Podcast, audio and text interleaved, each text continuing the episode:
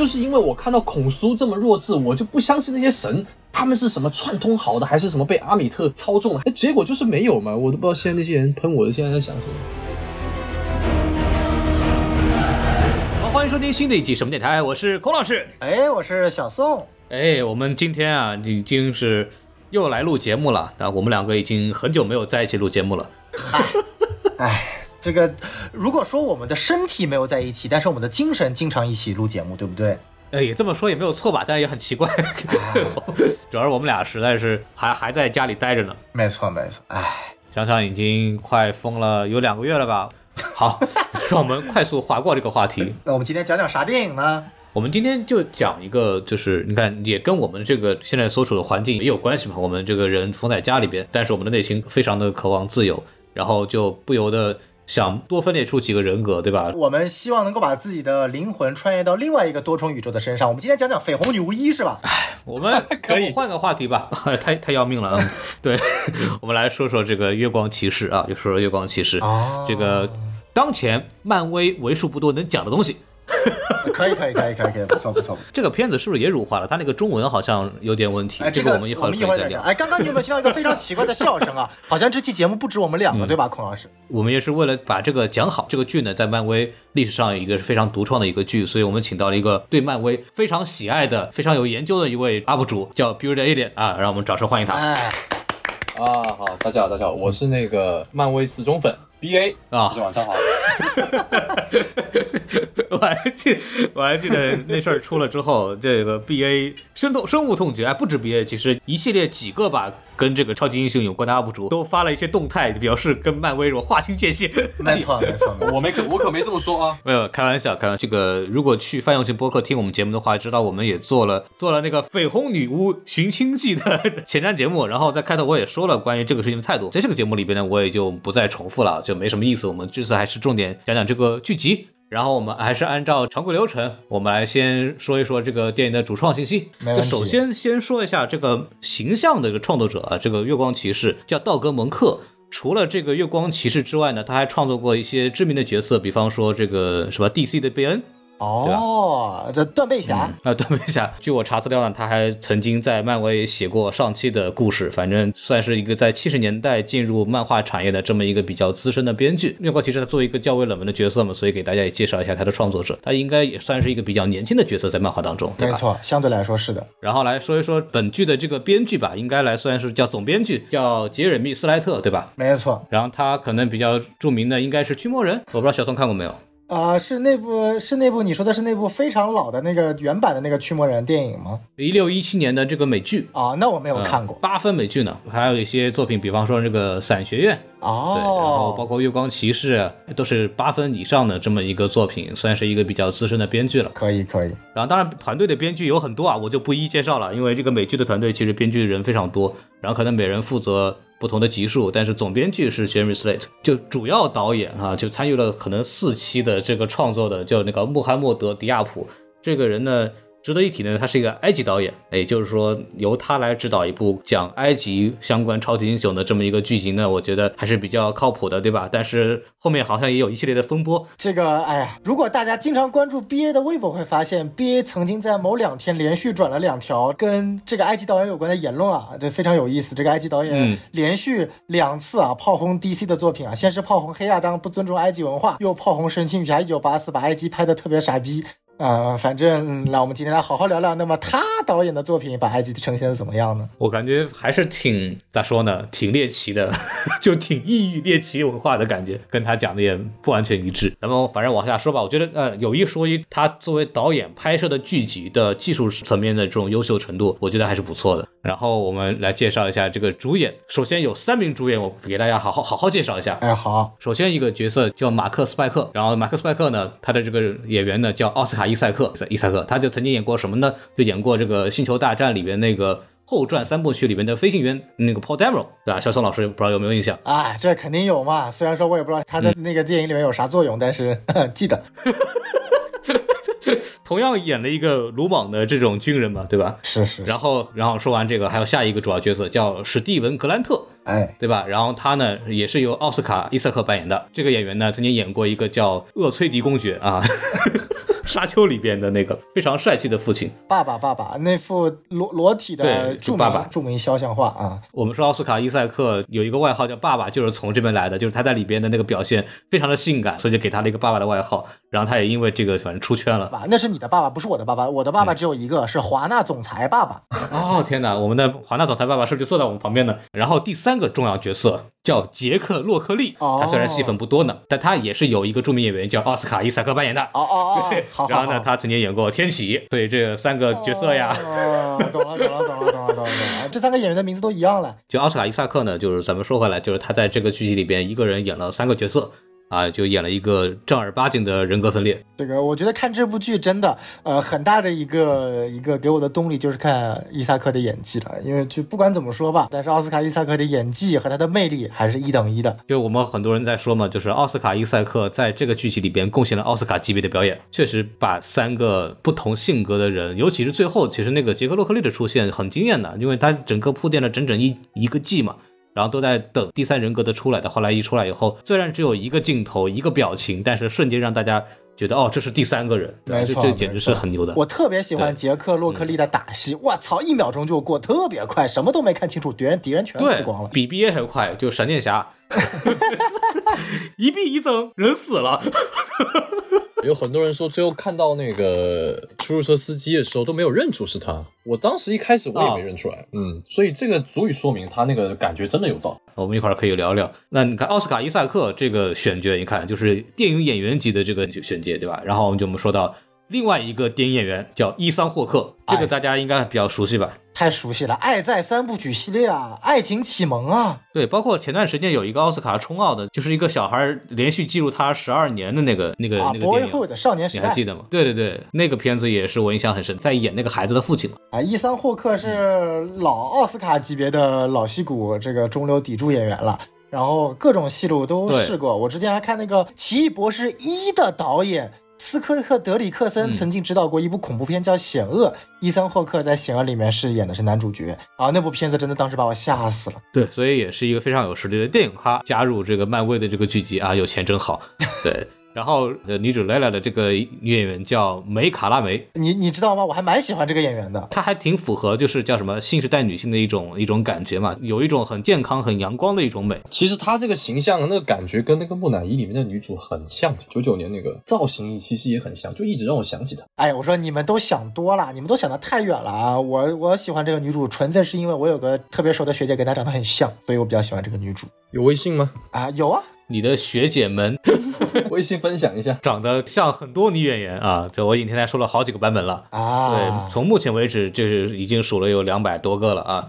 呃，就学姐是真的很多。哎，这个这个本本期节目收听量超过一百万啊！公布这个照片啊！有没有那种长得像安妮海瑟薇的学姐？哎哎哎哎，好了好了，这个时候我们三个就是那种恶臭直男的形象就出现了，赶快跳过这个片段啊！好好好，然后他扮演的这个角色莱拉嘛，就是在算是个原创角色吧，呃因为原型漫画里边就月光骑士的那个妻子叫马琳阿兰啊，就是跟这个莱拉其实没啥关系。但是这个感觉，包括这个人物的这种设定，都是借鉴的。然后我们说到这儿呢，就要严肃的提下一位演员了，叫加斯帕德·尤利尔。因为他二零二二年的时候一月十九号就死了，这个当时我记得新闻还挺多的，因为他是一个法国的一个就非常有潜力的一个一个男演员，结果就是比较年轻的时候就已经去世了。然后他在里边扮演的其实是一个反派叫无业人，但是他其实只出现了就一个场景吧，莱拉就带这个月光骑士去那边去看灵柩，对吧？然后他是在一个富豪的家里边，然后那个富豪其实是一个小偷，他在这个剧集里边的名字叫安东莫加特，在漫画设定里是一个就是也是个小偷，因也是因为被月光骑士机缘巧合阻止他的行为，把他扔到了把他这个扔到下水道里面去，然后这个无无业人就准备报仇，然后慢慢的就成为他的一个比较大的一个反派。然后值得一提的另外一个稍微延伸的话题呢，就是我们的车王舒马赫其实也是在加斯帕的尤利尔出事的那个雪山上面出的意外。所以说怎么说呢，就是滑雪真是一件非常危险、需要注意安全的这个运动吧。哎，就说到这就差不多结束。然后我们来说说这个评分啊，这个评分目前为止在豆瓣是八点零分，我记得第一集出的时候是不是有九分或者八点七？我已经我记得。八点九，就对对有这么高。然后它在 MDB 上是七点五分嘛，然后其实我看了一下，总总体来说是拉到第三集了啊、其实就是在找这个午夜人那一集，然后其实剩下的都在八分以上，尤其是在这个第五集，就是大家一般普遍来说最喜欢的精神病院的那个环节是九分吧，应该算是一个很高的成绩了。嗯，他他们怎么打了九分？我真的很奇怪，十分的玩意儿，他这玩意儿给九分，呃，这个我解释一下，这个 IMDB 它的打分，尤其是剧集的打分，其实相对来说不能叫水分比较大，它就是打分这个区间会比较有争议感。我举个例子吧，绿箭侠基本上每一集的评分都在八分以上，那请问给第五集打九分是不是没什么大问题呢？如果按照这么来来看的话，所以说 IMDB 在剧集上的评分一向是没有任何公信力的，比烂番茄还没有公信力。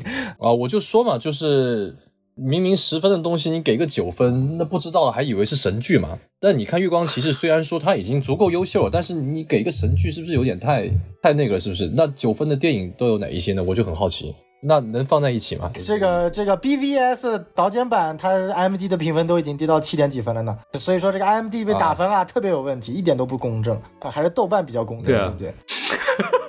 你在说什么？说相对在这里来说，豆瓣它在这部电视剧里面，它好就好在它是一个稳跌的一个状态。那刚才孔老师是说八点零，是不是？八点零那就没错了，因为我一直看的都是八点九，然后我隔两次看就八点三了，八点一，然后现在八点零，那没毛病。播到后面，大家就越来越冷静和准确了。豆瓣八分，我觉得是一个可以接受的正常。就我们说到这儿，我们就可以接下来就说说这个自己的评分了嘛，就来打个分吧。对，那么要 BA 先来。我自己说，我觉得在 MCU 里面应该算是数一数二的了。那打分这有点难，毕竟 MCU 里面又有电视剧又有电影，是不是？它电视剧也不是很多嘛。那我觉得数一数二已经算是不错的了。硬要打分的话，我觉得七点五，我们一般都是五颗星满分，你给我打个他娘的七点五，五五颗星那就三点五，三点五颗星呗。嗯，七分呗。啊哈，然后这个七点五其实还是要分的，毕竟我最喜欢的集应该是第五集，因为第五集比较单纯的就好看呗，他把一些人什么之类的讲的特别清楚，呃，在我这里是比较稳的。我跟别人有点不一样，我比较喜欢第五集，然后是第六集，然后才是第一集，这是我的感觉。嗯，那么小宋老师，我呢，我其实对这部剧的情感也相对来说比较复杂。如果单纯从理论客观来上打的话，我可能大概会打到三点五分左右。但是第一次刷完之后，后面又把一些片段啊，然后整体又重新回想了一下，我最终可以打到四分的一个分数。再加上这只河马很萌，然后以及奥斯卡伊萨克在某个脱口秀上现场吉他演奏了一首《河马之歌》，让我彻底爱上了河马这个角色。我我会再看过那个我还会再加零点五分，所以我最终给月光骑士打四点五分。这个很高了。你说到这个，我想起那个在很久之前，应该是在《复仇者》上映才没多久的时候，鹰眼不是也唱了一个《鹰眼之歌》吗？那那个特别好听，我说真的，不输奥斯卡。我就因为那首歌，然后特别喜欢这个演。但是那个剧集拉了嘛。呃，剧集我都没看完，我只看了两集。那孔老师，你来打分。我其实挺同意豆瓣的那个打分的，就八分，我觉得是一个相对来说合理。我甚至认为八分有点偏高，但是如果你说豆瓣打星的话，我我肯定是给四星的，因为三点五对我来说太低了。呃，演技啊什么都不用说了，我是觉得这个戏还是挺有趣的，他就在讲一个人接受自己的这么一个过程，然后我觉得这个部分其实还对超级英雄来说还是一个比较少在剧集里边去讨论的这个话题。那个剧里边还会有一个大家可以怎么去给精神病人去做一个关怀的这么一个倡议啊、总体来说非常正能量，所以我还蛮喜欢的。然后啊、我我说孔老师说这个，其实反而我是给他低分那个原因，因为我一开始也是觉得，哎，他这个是讲自己讲讲自己这个人物的，毕竟他没有跟呃 MCU 有太多的这个挂钩，那他就老老实实来塑造他这个人物就没问题了，而且他又有这么多个人格，那肯定会很有层次嘛。我我确实也是抱这样的期待，但是因为我看到后面，我觉得他呃要讲的东西有点多，比如其实我一开始大概在第三集还是第四集的时候，那个马克不是因为史蒂芬和女朋友不接吻了吗，他不生气了嘛，对不对？嗯，我本来就觉得，哎，那既然有有矛盾的话，那肯定就要就要去化解它嘛，去解决这一个问题嘛，对不对？虽然他们最后是手牵手是 OK，但是其实这个问题并没有解决吧，对不对？所以我觉得有很多我本来想要看他弄完的解决的这些东西吧，把坑填了。他他没有填，然后就是这两个人物，他们为什么在突然在第四集那么好了，对不对？突然要帮你打一下架啊、呃我突然要要为了你跳下跳下沙子，然后我要为了你再回来。其实这个对于我来说啊，因为我这个人比较爱死磕嘛，我觉得这个还是太突兀。因为你们前两集才吵架，对不对？怎么就突然呃在精神病意识空间里面，你们就遇到个河马，你们就突然就变得这么要好，是不是？我就觉得有点有点怪怪的。详细的我们还是后面再说吧，好吧？嗯嗯，我是很喜欢第五集他那个处理的，就是最终两个人所谓的变成了一个人，或者达成了一个和解嘛。他所以他的整个人格，嗯，算是比较完全了。咱们先不说那个杰克洛克利的那个人格，那个是一个蛮蛮特殊的这么一个情情况。但是，是，其实我是包括很多的观众，我观察到，其实也是被他们两个的，就是马克和斯蒂文的这两个角色的这两个人格之间的和解被感动，因为。本身史蒂文的产生也是一个马克希望保护自己的这么一个行为嘛，就还挺有意思的这个设定。呃，然后我接着说的话，其实还有这个戏应该是贡献了漫威少见的优秀的打戏，所以总的来说，我作为一个很喜欢动作戏的人，我都愿意给这个戏一个比较高的分数，就是四颗星啊、八分啊，都是我觉得比较好的。所以我们既然把这个打分结束了之后，我们来正式聊一聊吧。因为总共六集嘛，我们也该要不可以先从。比如大家最喜欢的哪一集来开始？然后 B A 要不可以先说？呃，我最喜欢的就我刚才说的，我最喜欢是第五集。啊，其实我真的很希望这第五集它是出现在第三集或第四集的时候，就提前一点讲这个事情。我我不是说他现在剧情是可以这么改，我只是说他如果剧本是这么写，把这个提前一点。这一集史蒂芬和马克之间的关系，以及也讲了他们两个人小时候的关系，我觉得这个特别特别棒啊！又是在心灵世界里面，而且一目了然，我也看得非常明白哦。就像刚才孔老师说的，我我不舒服，我很不爽，然后我受了创伤，我被我被妈妈呃这样子对待，所以我诞生了第二个人格。因为我是一个游戏王粉嘛，所以我觉得这一套其实在我这里，我其实很很吃这一套的。然后到了后面，然后他们两个人呃有这个和解，在我这里也是相当合理的。真的，如果是第五集单单拿出来的话，我是一定会去补完一二三四六的。我也是觉得这集特别好。然后第六集我也非常同意孔刚才孔老师说的。因为确实，哎，有他不是有些丢飞镖的那些啊，丢棍子的，我忘记了，忘记了。那个他向后跳了一下嘛，就像蝙蝠侠一样向后跳一下，转身跳那个那个设计真的特别特别好，而且不仅仅是那几个动作特特别好，是整套动作下来是特别流畅的。我我感觉啊，就是第六集和第五集都不像是这个。MCU 的电视剧的这个剧这个水平了，为什么呢？因为我当时呃非常喜欢旺达和幻视，但是他们在最后一集两个幻视打架和两个女巫打架，让我觉得特别特别水，就不要再说后面的洛基的这个这个法师的打打戏了。所以我对后面的这个月光骑士打戏经历了一二三四五之后，特别是第五集他们最后打沙子嘛，这个我觉得有点不大好。然后到第六集突然这么高，还有背景不是那个阿阿米特和那个孔苏两个开高达嘛，是不是？其实虽然他们不是说特别的 特别的厉害，的，但是我也很吃这一套，我也觉得可以的。特别是孔苏会闪现嘛，是不是？其实那个挺帅的，我说真的啊。他们不说像在看奥特曼吗？在我这里看也像是特色，就是两个穿皮套的，就呃特效，对特效比较比较牛逼一点。然后当然跟那个环太平洋的比起来，肯定不是不是那个那个级别。但是在我这里，其实第五集、第六集真的是。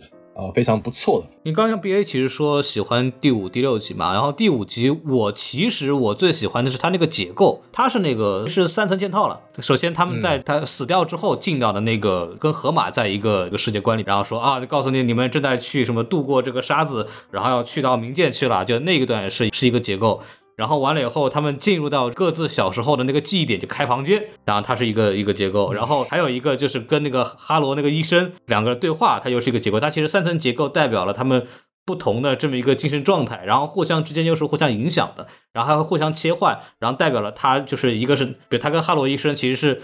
各个人格里面，他内心自己能不能接受这个事情，然后他们去互相去看童年的事情，是在是在这个回忆的角度来去来去做这么一个接纳，然后他们跟河马这个是从事实层面去做一个接纳。其实他用了三个不同的结构来去做了一个人在三重的这种理解上去达成两两个人格的这么一个和解。然后包括他对这个整个布景的设计都非常好，这个也跟这个漫画里边就 V 八漫画里边设计也一样，就他会把他在生活中遇到的人变成他在想象当中的精神病院的各种角色，然后包括他去见到哈罗医生的时候，哈罗医生的这个办公室的布景里边有很多的。跟这个阿米特跟他们之前遇到过的很多埃及相关的文化风俗和一些形象的印证，包括他穿的那个鞋子，对吧？都是有设计，包括出现很多的那种鳄鱼啊或者河马的相关的这种元素，都在映照整个就马克他在经历这件事情之后遇到的很多的这个事情的一种具象化呈现。所以它在结构的设计和整个布景的搭建以及拍摄的这种感觉，都让我觉得第五集是用了大量心思再去处理的。就第五集包括它的很多大场面，感觉也是用了更多的特效嘛。不知道小宋怎么看这个事儿？第一集和第五集肯定是从客观来讲，相对来说比较优秀的剧集了。但如果我个人的角度思考的话，我会比较喜欢第四集，因为为什么呢？就是针对于不同人格之间的展现，然后互相和解这个故事轴呢。因为我看超级英雄的类似的剧集比较多，所以这并不是一个比较新鲜的主题了。也许 MCU 是第一次做，但是我们知道大群曾经做过，而且最关键的是，就算我们不提 Marvel 啊，我们谈谈 DC。孔老师和 BA 经常听我向你们安利一部剧，但我知道你们肯定没看，叫做《末日巡逻队》啊。末日巡逻队呢？啊，你看了啊？好，为什么要讲讲末日巡逻队呢？啊，首先末日巡逻队讲述的也是一帮各种奇形怪状的人，他们有各自不同能力，也是要去面对各自他的困扰和一些精神障碍的。然后啊，一个冷知识啊啊，斯坦李抄袭了末日巡逻队的主题，然后形成了 X 战警这样的一个系列。所以没错，斯坦李抄袭了 DC 的最大的一个 IP，形成了 X 战警。然后 Doom Patrol 末日巡逻队没有人知道，但是这这不重要，重要的是什么呢？末日巡逻队的剧集里面有一个角色叫做 Crazy Jean 啊，疯狂姐，她的能力是什么呢？她的体内寄宿了六十四个不同的人格，所以说在不同人格之间的转换以及互相的和解。这种故事线的剧情呢，如果真正要说两者，不管从当然演技，单凭演技肯定是奥斯卡伊萨斯科更强。但如果说从整个故事的契合度、角色的弧光的塑造程度来说，一定是《末日巡逻队》的 Crazy Jane 比《月光骑士》要完整特别多的。因为毕竟剧集的长度不一样，你给的时间的呃塑造也是不一样的。所以说这个并不是我最喜欢看到的点。那为什么我说第四集呢？原因很简单，就是我在看第四集的时候，我真被吓到了，就这么简简单单一个道理。就是这么简单一个道理。我作为一个非常非常想看到不一样的类型片的元素进入呃 MCU 这样的主流作品里的一个人物，我在之前的很多期呃节目都发表过这样的观点。上一次直播的时候，关于月光骑士的时候，我其实非常讨厌这部剧的，因为当时前三集结束之后，是它没有任何的，呃，也许第一集还好，但第二三集是没有任何的特点的。先不从剧情层面来说，就是从拍摄技法层面和它的类型元素表达层面是没有任何特点的。那第四集我看完之后，给我最大的一个感觉是，他在洞窟的那一段戏份当中，我是真的有被吓到。这个我觉得是对于我来说，是我在看《月光骑士》的时候我没有去想过的。比如说之前的他的很多相应的宣传素材啊、物料里面有说过，这是一部血腥的，还是相对来说比较黑暗的。但是我理解的这个东西，它 它指的黑暗更多的是指，比如说情节上面跟所谓的 MCU 的合家欢比，稍微有点黑暗。which 我我也 get 到了，就是说白了，它不是像以前的 MCU 作品，是一个相对来说偏世界线的这个发展，它更多的类似于聚焦人物本身内心的这样的一个呃和解和塑造的。但是在这个过程当中，我是真的没有想到过，在埃及陵墓里的那段戏能够把我吓到啊！这个是我觉得特别能够让我为之一振的东西，而能够让我为之一振的东西，我会比较喜欢。当时这个总编剧杰米里斯莱特他其实接受采访的时候就提到，就是说，其实我。做这个电视剧呢，就受到了《捉鬼敢死队》和《夺宝奇兵》的影响，对，所以说你说的这个元素，他其实是非常刻意的想加入的。然后包括他当时加入这个团队的时候，跟凯文费基聊说，很多人都在说这是一个白色的蝙蝠侠。然后我觉得这个太无聊了，说我们一定要搞点那个什么黑色的、恐怖的怪物这种东西啊，然后然后来去推动整个剧集的发展。然后凯文费基当时就，哎，这个行啊，搞吧。他们尽量，反正在一个就是电影来说的话，你叫 PG 十三，对吧？或者是电视剧叫 PGV 十四，可能就大概是这么一个尺度下就把这个东西给搞定了。我觉得效果还是非常不错的。其实包括第一集的那个胡狼，我觉得都特别好。就他最后打胡狼的时候那一段，我觉得特别有意思。你第四集的时候，其实有没有注意到，他其实是完成了一个制造那个木乃伊的这么一个环节？是，就是他那个棺木正儿八经的，就在第一集里面提到嘛，怎么做木乃伊，就拿个钩子把人的这个心肝脾肺肾，除了心脏之外都拉出来。然后把那个内脏什么放到那个小陶罐里面去，你看陶罐也在下面放着。然后这个人被开膛破肚，然后心脏留在里边。其实，在在追莱拉的那个东西就是一个木乃伊的这么一个鬼怪，然后去抓他。反正这套东西我觉得做的还是真的蛮好的。哎，对的对的，我觉得这套就是这里反而能够看出来说导演哎确实把他对一些埃及的一些呃可以说相对来说比较地道的元素融在里面了。不是像那种呃偏传统的那些啊，纯粹的拿埃及作为皮来去讲个异域风情的异域打引号的那种呃那种好莱坞片子是会有不同的。当然了，只是在这一集我看到了，但是说实在话，其他几集是真的没有看到，反而其他几集会有一些我们可能会常说的一些呃俗套的偏见或者是对这些刻板印象。哎，对对对对对。哎，不过它里边其实还有那个包括竞彩里边那个赫鲁斯之眼啊什么的。不过那个亚历山大大帝这个，我真的是有点有点觉得有点，因为在历史上其实亚历山大大帝的墓一直没有被找到嘛。然后他在这个剧集里边是把亚历山大大帝。就葬在了金字塔里边，说他其实成为了一个法老。那么在历史上呢，他确实也统治了埃及，所以说可以说得通。然后他把亚历山大大帝呢也成为了，就是说他他其实是阿米特的一个化身。那这个也可以是跟他的作为就杀伐果断呀，包括非常热衷于统治世界、发动战争啊，都能够联系在一起。对阿米特是一个很好的示范。对我觉得就这种细节的设定。可以让我们就是对整个 MCU 的世界观有更高、更深刻的一些小的细节吧。我觉得在这一方面，一些小的一些玩玩玩意还蛮有趣的。因为我很喜欢那个 X 战警的第一战嘛，然后他就把这个 X 战警和阵营的区别就跟冷战放在一起，那我就特别喜欢那种跟历史相关联的这种桥段，所以说他在放在这儿的时候，我也觉得很惊喜。对，有有这么一个跟历史相关联的这么一个事件，然后还给出了一个比较合理的这么个历史的解释，对吧？亚历山大大帝找不到为什么？他在在木乃伊里面。完了以后，我其实再说一下第一集的事情。第一集我们都还蛮喜欢的，然后我特别想说一下第一集的这个摄影的部分。我当时看的时候，其实在前段时间还讲说小宋还。说我拉踩对吧？看完这个你就知道这个国产电视剧差在哪儿。你看，你看，你看，这个不能随便拉踩，你一拉踩就是你看开端拍的多好啊！月光其实比不了，比不了。开端唯一差就差在了摄影上，我觉得。来来，你讲讲。我就咱们先不说什么花钱的部分，我们先说说不用花钱的部分。大家如果重新去拉一遍第一集的话，发现导演从来没有让这个镜头里边只有主角一个一个层次，他的每一个镜头起码都有前中后三个层次，非常的复杂。对比方说开头的时候，他拍那个主角追公交车，他不是拍一个镜头跟着主角后面去追，而是。跨过人群的一个地方埋了一个摄像机，主角在追的时候，他跟着主角走，主角在后景，前景还会有一堆人在横在当中，他就会让整个的这个摄影镜头非常的不无聊。我觉得这还是非常有意思的，包括他在第一季的后半段，因为涉及到慢慢把他的这个身份给彰显出来以后，镜子元素的大量使用。首先，基本的镜头语言，就是验证了说这个人他应该有不同的人格，对吧？后来也验证了，哎，我们都知道他有三个人格嘛。然后镜子也是一个表现出人物的扭曲、精神扭曲，或者他有多重人格，或者他有秘密的一个非常惯用的一个镜头的语言的这么一个设定。但是除了这个之外呢，镜子也给镜头有很深的层次感，因为后期有很多他在这个卫生间里边，因为这个镜像的这个原理，它其实变成了好几层，有好几层那个马克在里边横着，因为有这个镜子的原因。然后包括最有意思的是，在胡狼出现的时候，其实为了塑造这个紧张感，它其实首先它的整个摄影的这个设计都是手持镜头，然后它会时不时的根据主角的动向来进行移动，然后会在某一段时间会形成一个主角的主观镜头，然后它会又会切回来把这个主角的。脸又切进去，他不断的在通过这种镜头的移动来去表现视角，我觉得这个也是很有意思的，这个很高级，就他不用去切景别嘛，比方说我这切一个你的视角，我再切一个他的视角，他不是，他是通过镜头的移动。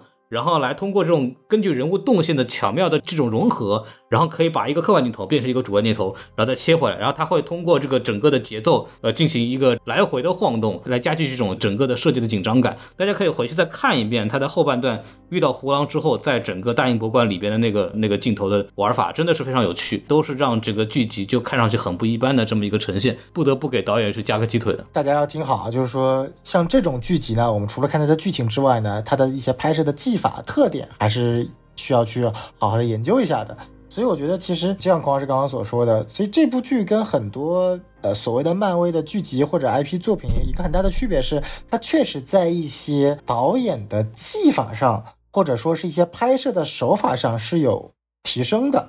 这个我觉得也是一个非常有意思啊，到时候我们一会儿也可以谈谈，就是说慢慢发现我们之前经常说，哎，漫威的作品更多的是制片人中心制，好像导演没有发挥太大的作用。但是在最近几部作品当中，从我们刚刚提到《月光骑士》，再到啊现在正在上映的《绯红女巫一》，都会看到有大量的 各自的独特的技法和手段在里面，反而慢慢的往导演的发挥空间去发展了，这是一个非常有意思的一个现象啊。当然，我们这个可以之后再去谈一谈。哎，我发现我们聊了这么多，一直在夸，我们居然会一直在夸一部漫威的剧。你是想让粉丝冲爆我们？我们是不是该聊聊讨厌的地方了？要么就从这个讨厌的剧集开始吧，就是来来来来来，我们要不要 B A 请出来着？B A 特别讨厌的剧集来聊聊。我说这个剧集讨厌的地方，到时候那些人就来冲我了。首先，呃，刚才那个孔老师说了那个挺专业的，我完全听不懂啊。但是我还是用孔老师以前跟我说了一句话吧，我很喜欢他说了一句话，就是呃，好是好，但是不好看，在我这不好看也没用。就真的，你那个，那你这个镜头再怎么晃啊，再多他妈几个机位啊，说真的，那个剧情撑不下去也没用，因为这个剧情当时也做视频，我吐槽了很多嘛，有很多的。硬伤啊！其实一开始让我觉得有一点奇怪是女主的登场，因为女主登场她有两次是特别巧合的嘛，一次是就是她第一次登场就开了一个小摩托嘛，对不对？嗯，我当时看到这一幕的时候，我是以为这个女主可能是坏的，就你怎么就就哦你怎么就就就这样开过来了就对吧？然后结果她哦她确实是个好，因为她后面不是还偷了那个偷了甲虫嘛，对不对？我就觉得这女的肯定是算好的，跟那个孔苏是一伙的。我甚至还猜是不是这个这女的是不是也是孔苏的一个一个走狗？呃，结果她不是。然后还有一次就是在第四集还是还是第三集的时候，他就直接在埃及就拍马克的那个背，说啊嗨，那个就你怎么你怎么找到你在身上你在人家身上打了 GPS 嘛，是不是？啊，当然这些东西都是无巧不成书嘛，其实也很正常。哎，就跟我视频里面讲的一样，就是这个女主，我真的是怀疑这个编剧他是故意在搞这个女主的。首先，这女主跟两个男的是没有任何的来电的。马克他们是原配嘛，毕竟人家在一起过。可是我是完全看不出，除了他给史蒂芬那一拳，嗯，看得出的哦，他是有有在乎的，或者说哦，不要把他牵扯进来，就是这个是孔苏和这个爱伊城之间战斗，不要把他牵扯进来啊，看得出是有在乎的。但其实真的就还好，就没有那种说我其实很舍不得你，我其实非常的爱你，但是我不想把你牵扯进来。你没有那种那种那种不舍的感觉，有的就是你，哎，你就是个雇佣兵嘛，反正这女的可能就是你千万的马子里面其中一个而已，没什么大不了的。然后直到，呃，直到这个史蒂芬的出现，哦，可能他跟这个女主之间剧集里面他们两个有来电嘛，但是我是没有觉得他们两个有来电，就是他给他就给他戏那个什么，我的意思说他们两个人凑那么近在搞在把玩人家身体的一某一部分的时候。我觉得，哎，他确实是有点电戏那个东西的时候嘛，然后然后接吻了嘛，嗯，我当时觉得，哎，这个女的好可爱。结合刚才小宋说的后面比较恐怖那个镜头，哎呦，她有 solo 了，而且她好像还挺会打架的，我我就觉得这个女的其实还不错。但是又跑到最后面，就搞那种非常，我不敢说那么那么那么开，但是就是有一种就是有点。不是很讲理啊！我爸是不是你杀的？你老实说吧。不是，不是我杀的啊，是是我那个朋友杀的啊。我我试着阻止，但是我朋友也想要把我杀了，所以我失败了。其实这样的解释已经可以了嘛？那那是不是你把那个凶手带到我爸面前？是不是？是不是你的错嘛？你就说嘛，就是我觉得这个没有必要啊！明明就是追兵都已经要来了，你明明知道那个亚瑟就是在理解你的嘛，然后人家就马克就被人挨了两个枪子儿，就倒下了嘛，然后你就在旁边你就哭了嘛，就其实这个很不应该啊！然后就不要再说我在视频里面提到的，你一开始拿了那个虫虫直接出现在那个人家的大本营里面啊，当时的弹幕就有人喷我，他说这个他是为了吸引什么注意力嘛？小宋好像也说过。没有啊，你吸引注意力，你本来就已经在那个地方了，你已经很吸引注意力了。你这个时候发出点任何点响声，都已经足够吸引注意力了。你既然知道马克是会变身的，因为他那个时候并不知道马克已经被史蒂芬取代了嘛，你为什么还要带甲虫告诉别人甲虫在你这里嘛？就不合理嘛，对不对？你完全就是为了装逼嘛。所以这个是完全就是不合理的。然后第二个就是在斗转星移之后。他把那个马克不推下那个沙沙丘嘛？对，然后最后他自己站出来，拿一个闪光棒站出来。其实真的没有必要，你敲打一下那个车，或者是把闪闪光弹啊拉开，然后你在掩体后面挥一下，其实都可以的。就是我是觉得啊，就是不管是编剧还是导演，就是有点太刻意去塑造这个女性的这个非常牛逼的形象。当然，在第六集其实非常棒啊！你看他那个衣服设计这么棒，我都已经没有什么可以去黑他。但是除了第六集之外，我就觉得就是很很割裂，你知道吧？就完全好像就不是一个，真的是你吗？啊，你你这么厉害吗？是不是？我就，对对对对，你前面很不合理，然后你后面又变得这么帅，就是我我我好喜欢的，我甚至觉得我甚至更加讨厌一九八四了，你知道吗？神奇女侠一九八四，我更加讨厌那个衣服了。就是哎，你看这个就应该照照照这么设计嘛，是不是？你说露吗？也不露啊。你说帅吧，很帅。你看那个发型，个爆炸头。头。多么配嘛，是不是？人家人家还没有头盔呢，多么那个东西？你看你戴个头盔多么多余，人家还有翅膀。虽然我也不知道为什么那河马神会有翅膀，但是这个对于我来说可以接受。就就那个河马神，所以非常可爱。我来想想这个衣服应该怎么弄，整了这么一个玩意出来，我我还以为他是什么？我还以为他是圣甲虫之神，对不对？屎壳郎之神。对，但是你看我我这么去爱抠的这个这个人，对我来说，其实你看他这么帅，我就已经不会去计较他了。就是你表现已经足够好了，我就不会想你了。但是如果你表现不好的话，我就会。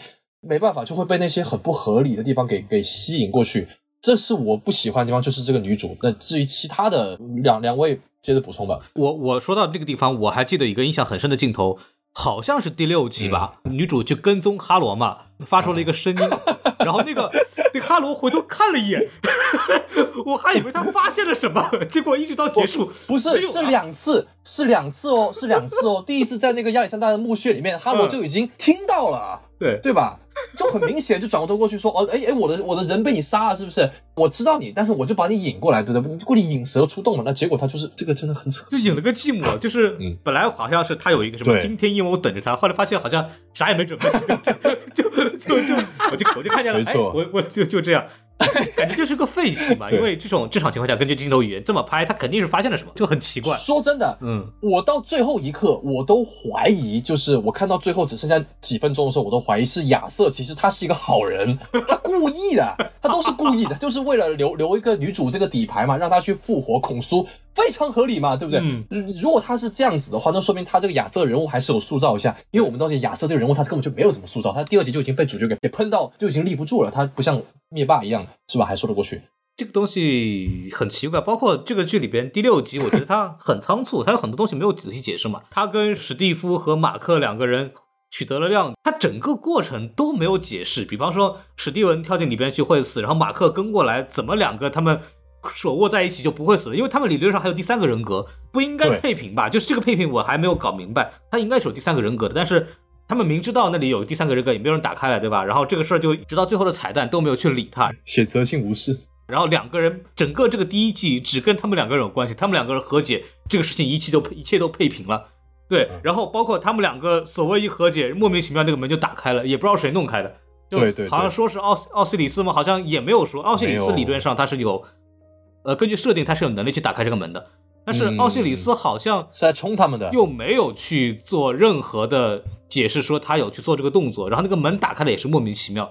就好像跳进去，他就可以莫名其妙，他们就可以回去了。这个这个东西我都没有解释。按理说，他们两个人和解就是会就平衡了嘛，对不对？就是他们那个那平衡之后，你就应该去那个芦苇那里嘛，对不对？你怎么就？是的呀，你怎么就 哦？也有可能是。外面不对不对，是外面那个女主，她把那个给砸碎了，她复活了孔苏。哦，孔苏没有这个能力，她复活了孔苏，然后孔苏就把她的力量就恢复了嘛，月光骑士的力量恢复了嘛。这个我要质疑你，嗯，因为孔苏说过，说我感受不到 Mark Spector 了，就是我感受不到这个人了，所以他没有能力把这个死掉的人给弄回来的。嗯，对，所以我觉得那个东西就不是很好解释，就就就感觉他是为了快速的让他们回来，然后就就强行开了个门，而且。本来在这个 Steven 掉下去的时候，嗯，马克就已经得到了这个平衡了，所以他才能进到那个芦苇那个地方去啊。嗯嗯，是啊，就那个河马还跟他说，哎，这个芦苇你看多好，它有一个仙境之地也很好，但是我们这个也挺不错，你在那待着吧。然后那个那个马克说，那不行啊，我还要救 Steven。他是首先先得到了平衡，才有资格进到那个环境里面去。反而他回去之后把那个门又打开了，这个机制整个就没有解释，所以我也觉得很懵逼。我不知道小组怎么看这个事儿。是，我也很懵逼啊！我我我就从来就没有在意过这件事情，就是这个事情明显就是一个 这种级别的剧，我从来不会在意这种剧情漏洞的。就是其实很好解释了，就是两个人之间真正和解了啊。当你愿意去为另外一个人牺牲自己，寻求和解的时候，那么死者之门就打开了。顺便那个 t a w l e t 还在再帮忙一下，就不需要凭什么嘛？你看过的哪一部好莱坞大片不是这个样子的？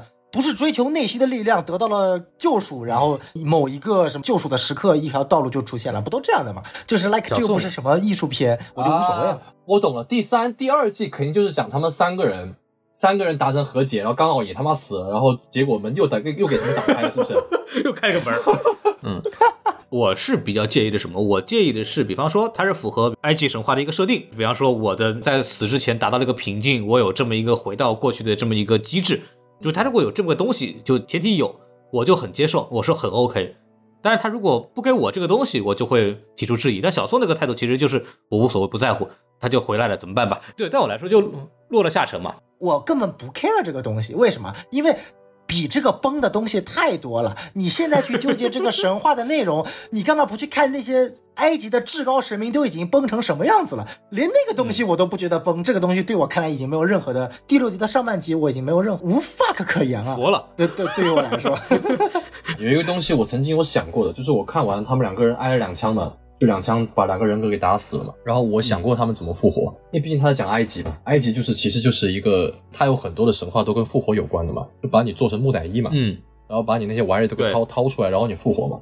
我本来是想说，呃，孔苏先恢复了能力，找到他们尸体，然后把它包起来，变成了一个木乃伊，然后等他们两个人达成达成一个和解之后，他们再从木乃伊里面出来。就从或者从一个棺木里面出来，我觉得这样是比较酷的，因为我比较中二，我特别喜欢。哎，我觉得你这个好哎，嗯，我当时就这么想过。不过他没有这么搞，就挺可惜的。他得需要把这个马克的内脏什么都掏出来，放到小盒子里面。其实也不用掏嘛，晾晒干净。对，他就只单纯 单纯就是按照孔苏那一套那个特效，把他们用木乃伊这样包起来嘛，也非常酷嘛，是不是？就死去的月光骑士马克一醒来就跟孔苏说：“我的脾肺肾呐，我的内脏。”对对，而且摘人体器官嘛。对，而且很幽默嘛。你看他们被包起来，然后嗯嗯嗯，然后说不了话嘛。那女主就发现，哎，他们居然复活了，棺木竟然动，然后女主就把棺木打开，然后拿刀把它给划出来，然后他们就复活了。那非常符合他们这个这个基调嘛，没有就算了。你你你这个让我想起了这个哪吒，对吧？弄几块藕啊，然后把这个原神一放，复活了，给个媒介嘛，给个媒介嘛，是不是？嗯。不过我觉得，其实你用木乃伊这一套，我觉得就就这个是我觉得好玩的，就它还是跟这个文化能扯上关系。对对对，它不是强行就开一道门，也没也不解释，大众也都懂这这一套嘛，是吧？对，我有另外一种想法，就是说，其实你在看复活的那个过程当中，它其实是有融入木乃伊的元素的。这就是你比如说跟这部影片整体月光骑士的服化道风格，月光骑士在这部剧当中本身它的服化的质感是以木乃伊的那种绷带作为整体的服装的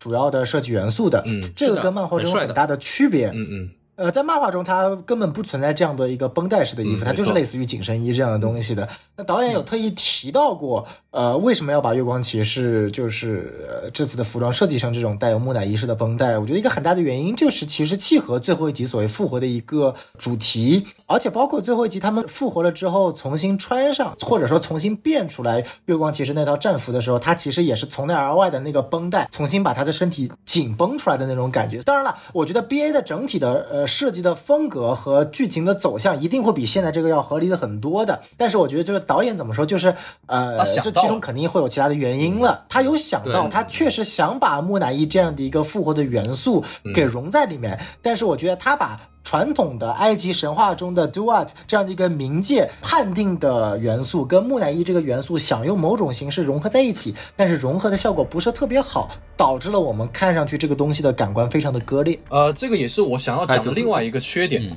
这个电视剧我们都说它这么多优点，但是我们都有一个共同的地方，就是它并不是这优点是分散在一二三四五六的嘛，对不对？其实这个问题也是在漫威一系列的作品都能看到，就是。他会告诉制作人说：“哎，这个作品里面得有什么元素？哎，得有夺宝奇兵，是不是？哎，我们得有木乃伊，对不对？然后我们还有得有九柱神，我们还要把神明给请出来，然后还要再牵扯一下那个所谓的他们 Q 到那个虚无空间，就他们我我们都在虚无空间，我们不干涉人类啊。哎，这些我就不讲。”我是觉得也是命题作文的意思，就是我们把这些元素得全部考虑到，然后我们把它写出来。但是呢，因为是别人要求我们这么做，所以它每一个元素是非常有割裂感的。就是我这一集要做这个元素，我那一集要做这个元素。很明显，第一集像刚才小宋最喜欢的第四集，啊，两个元素是完全不同的两个元素，就可能是两个不同的电影，它就放在了一个电视剧里面，所以它会有这一些呃，我们觉得哎，这个是优点，但是呢，你放在一起又觉得有点。怪怪的，呃，说难听点是缝合的，说的好听点就是它尽可能是容容纳各种元素吧。怎么说呢？就是它没有整合的很好，就感觉可能第一集就是一个拍的很漂亮的那种现代的电影，在博物馆里边，包括整个现代社会。第四集就是一个夺宝奇兵，第六集怎么就成一个什么功夫片，类似于这样的东西。是是是，每一集它有自己的一套风格，就比较割裂。它也是不同导演去拍的嘛，所以它也有所区别。总总体来说，它的这个整体性没有做的那么好，就感觉还是。才华不够，我是这种感觉。就好像我以前学画画的时候，我们我们画一幅画，那光源我们得确定，对不对？光源确定之后，每个物品它的受光和阴影都肯定是统一的。然后我们现在看到的漫威剧集可能就是还有，比如说我画这个瓶子，它的光源是在 A，然后我画另外一个茶杯，它的光源放到 B，那把它融在一起，我可以说你每一个物品的塑造都很棒，但是融在一起，我感觉它好像并不是在一幅画里面。对你说的这个非常的好。哎，不过说到服饰，我贼喜欢那个孔苏复活之后嘛，不是很腾空帅而起，然后把月亮遮住，然后往前一飞，哇，那个太帅了。帅，真的很帅，我也很喜欢。嗯有特中二我觉得甚至比我们之前看到的很多蝙蝠侠的很多镜头设计都帅。啊，是。好了好了好了，闭嘴闭嘴闭嘴，不可以这么说，不可以这么说，shut the fuck up。如果你说的是 BVS 同意的啊，你如果说的不是 BVS，你敢说新编不行的啊？新蝙蝠侠他都甚至不会飞。啊，这他小宋，你说到新蝙蝠侠，我就想到那个飞，我就想到那个 穿那个伞掉下来那个恐高，恐高的蝙蝠侠，尽管他不会飞，但是他摔下去之后，他怎么摔都摔不摔不出受伤，他是金刚不坏之躯。好的，好的，我没关系，不重要。我觉得我同意，好吧，不争论。对，但是我还是不得不承认，月光骑士真的是帅。就是我看完以后，我真的对这个角色很喜欢，服装的造型、披风、那个抖的那个样子，包括他在这个夜间在飞檐走壁的那个感觉，我觉得都在一个电视剧的角度来说都做得非常好。它整个设计，哎，没错没错没错，我我我是真的最喜欢。还有一个问题嗯就是，我们都很同意哈，第六集他飞天的那个把月亮印在后面的那个特别帅，但是为什么会觉得第六集这么帅？是因为我之前在视频里面也有吐槽过，他在第三集吧，他们在拿那个星图的时候，本来马克是被困在那个几个保镖人群中的，然后他们发现那个嗯亚瑟要离开了之后，他不就变身了嘛？变身之后，他就站在那个玻璃的那个金字塔最上面，他根本就不可能跑那里去的。就是我知道你从上面出现很帅，但是你为什么可以在人群中间直接闪现到那里去？我还是那个意思吧，就是说你必须得给他一个这么帅的一个 pose。呃，明明你是在下面，但是你突然飞到上面去，就非常不合理。就是总是会在这种地方会给我泼点冷水，何况是在后面他们打架的时候，呃，史蒂芬又突然变变身跑出来，然后就跟大家说暂停了，不打了，这些东西都会让我泼冷水。所以第六集他没有嘛。就就算我觉得特别棒，而且第六集它是连在一起的，就不停的切换，应该切换了一次还是两次啊、这个做的真是行云流水，我特别喜欢。然后其实我们说了半天都没有涉及到一个最大的槽点，就这个这个九柱神的审判，哎，这个骗了很多的 UP 主，你知道吗？我这段时间其实大葱的也看，然后 Lori 的也看，BA 后面才做的没看嘛，然后我还看了一个 UP 主叫王全行，对，然后老王他当时在看这个的时候，就跟很多人说的一样啊，这个我猜有可能是一个伏笔。是为这个奥西里斯和这个阿米特其实串通好了，所以说审判的非常草率。结果看完我们才发现，他原来就这么草率，是赫鲁斯吧？第六集他们在最后的时候还说，哎，为什么他们要释放阿米特？啊哈，这个就很离谱，就感觉那个诸神完全都没搞懂怎么回事儿。哈托尔还白了他们一眼。我是看完第五集之后写那个文案的，然后我为什么没有像其他 UP 主那样猜呢？一是因为我没看过他们说什么，二是因为我们看了这么多漫威了，Come on，不要老是把它往大气层去抛。就因为我刚才也讲了，我对于这个女主她有很多很奇怪的、不符合逻辑这种行为，呃，然后再跑到这个大神这边理解，我也不认为漫威能够聪明到是设了一个套什么之类的，所以我就直接在视频里面说，我说你们啊这么牛逼，呃，这个出现，然后搞一个金字塔内部挺唬人的，噱头挺大的，我就觉得漫威就没那么牛逼。所以我就是要去吐槽他，我说你把这个几个这么牛逼的神给搞得这么弱智，是不是？明明就没有什么证据，你孔叔就敢来开庭，他还搞一个日全食这么大的一个手笔，是不是？那么你孔叔你这么牛逼，你怎么老是搞这种奇奇怪怪的这些事情呢？对不对？你没有证据，你怎么敢去那个？你连说话的都不流畅，你知道吧？就很很奇怪，你在这个 你你在这个埃及金字塔里面的时候，你应该单独跑出来嘛，讲话你就不能有点逻辑嘛？他就应该雇个律师，对，对对对对对他就不应该自己就啊史蒂夫还还比他还强点，史蒂夫还在聊，还怎么怎么回事儿，是不是啊然后孔苏一一附身啊，他们就是坏人，啊，对啊气死我了！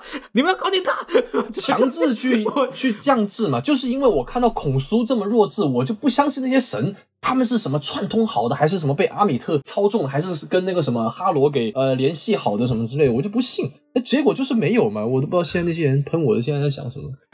我还以为嗯孔苏想好了，知道吧？孔苏那个马 马克还跟他讲说 啊，这个呃这个东西这个需要一个确凿的证据啊，我们要不实在不行把那个诸神叫过来。嗯孔苏说啊不行，这个不能轻易把他们叫过来，如果没有证据的话，我们这个过不了这关啊，对吧？嗯哼后来孔苏自己莫名其妙想到说，要不还是召唤他们吧，然后就开始搞这个这个日月变天，对吧？完了以后，马克还是里边跟他说，到时候我们怎么办？你到时候要来说吧。然后孔苏说啊，我会去的。我还以为他都想好，他就知道怎么说了。结果来了之后啥也说不出来，就装逼失败了，就那种。九柱神这个逼格有多么强大，还是呃小宋有什么可以补充一下就？很离谱，啊就很儿戏这个东西。我觉得漫威一个非常大的问题吧，就是在神明的体现上面一直没有一个非常统一或者说是一个标准的展现。其实说实在话，呃，关于这次埃及神的这样的一个非常重大的表现的失误啊，或者说是表现拉垮呀。呃，我前两天看了一个呃工作人员，就是在《月光骑士》的剧作人员做了一期播客，他证实了一个粉丝之前一直一个非常大的一个疑惑，关于诸神的，我不确定是不是也是因为这个原因导致了埃及神的体现这么的奇怪啊。就是本身剧集里面是会有暗示的，跟雷神四的大反派屠神者戈尔是有联动的，嗯，这也解释了为什么埃埃及神来的不全，来不全。他只剩下了奥西里斯、伊西斯，然后荷鲁斯，还有呃爱之神，呃，其实基本上就剩下这么几个人了，非常少。说那其他的神去哪儿了？然后他也没有很多的解释。你可以看到这些神就相对来说，感觉自己都保护不了自己，也去懒得管人类了，然后也更不想去管什么阿米特了，就感觉他是一个完全无暇顾及身边其他事物的一个存在。所以说，如果说从这个点解释的话，也有可能，因为当时说他们整个内部对于整体每个作品的时间上线的时间有个重大调整。当时呃，编剧已经不能够知道说《雷神四》到底是在《月光骑士》之前上还是之后上。那为了保证整个剧作的统一性，那干脆把所有跟屠神者高的部分全部都砍掉了。啊，我不确定这个是不是会跟这个有关啊，但是不管有没有这个原因，你可以看到，就是说它的展现其实是相对来说比较拉垮的。就算没有屠神者戈尔，我其实最想看到的是，哎，你活下来的这么几个神，你要给我看到每个神明之间不同的一些表现和象征，嗯能够至少让我感受到他们是神的存在。我觉得这个是在最近的很多的，尤其是在好莱坞改编的跟神话有关的故事当中，一直是没有办法具体体现的。我不知道大家有没有看过很多跟希腊和埃及有关的一些神明在好莱坞的体现了。有部电影叫做《埃及诸神》，就叫《God of Egypt》，拍的贼烂贼烂的，讲的是赫鲁斯的故事。哦，对，我好像知道这个，你知道的，二零一五年一部超级大的大烂片，我好像也知道，我好像也知道。很多人讲过。对，对，反正非常烂。嗯然后关于希腊诸神拍过两部《诸神之战》和《诸神之怒》啊，讲的是半神珀修斯的故事，也拍得非常烂，就是那种像游戏改编的那种感觉。对，扎导的正义联盟不是为了黑扎导啊，但是确实说我非常不喜欢里面几个神，尤其是宙斯啊，就是我感觉宙斯完全不像宙斯，像是海格力斯，就是他完全没有诸神之王的感觉，他就是一个他妈的大力士，不是工具人，他的塑造是往海格力斯大力神的方向塑造，而不是往宙斯的方向塑造的。这是对于作为一个神话的爱好者，说的难听点，这就是对一个别的文化的一种莫大的不尊重。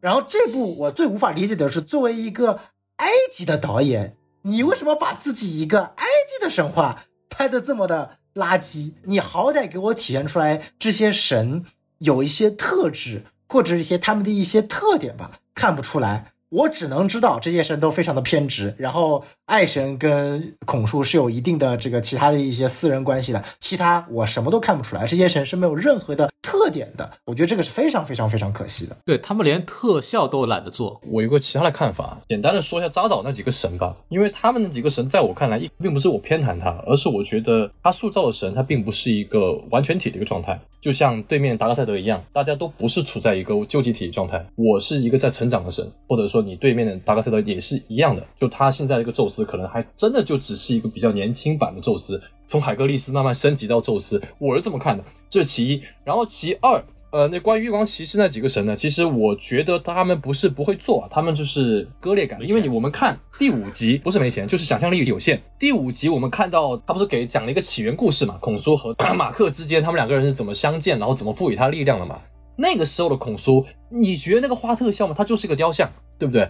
他那个雕像但是做的特别好啊，嗯就有一个非常高高在上的嘛，然后又很神秘，对不对？又很强，对不对？人家还没动，就只是靠个配音就行了。你做个三 D 建模，然后渲染一下，那感觉就出来了。我本来就觉得，如果你真的没有办法去把其他的这几柱神给做那么好的话，你不如就跟孔苏一样，你进到这个神殿里面，就摆那几个雕像上去就行了。然后你亮一下眼睛，一个红的，一个绿的，一个蓝的，是不是？其实那个气氛到就行了。或者像啊，《正义联盟》刀剑版里面不是有个达克赛德和那个迪萨德从那个那个石碑里面出现那个特效嘛？你们还记得吗？来了，但是他又没有完全来那个形象。其实放在月光骑士里面这里，如果你真的没有什么钱，或者是你没有什么想象力去塑造他这个神的话，你不如就做一个是在一个雕像上面的，他不能移动，但是他会有一张脸，或者是有一个比较抽象的一个形象出现，你维持这个神秘感，我觉得特别不错的。然后第三点就是，刚才小宋说为什么他们在塑造这个神的方面，呃，总是有点有点怂吧？我是这么想的。首先，神他必须是一个天花板级别的，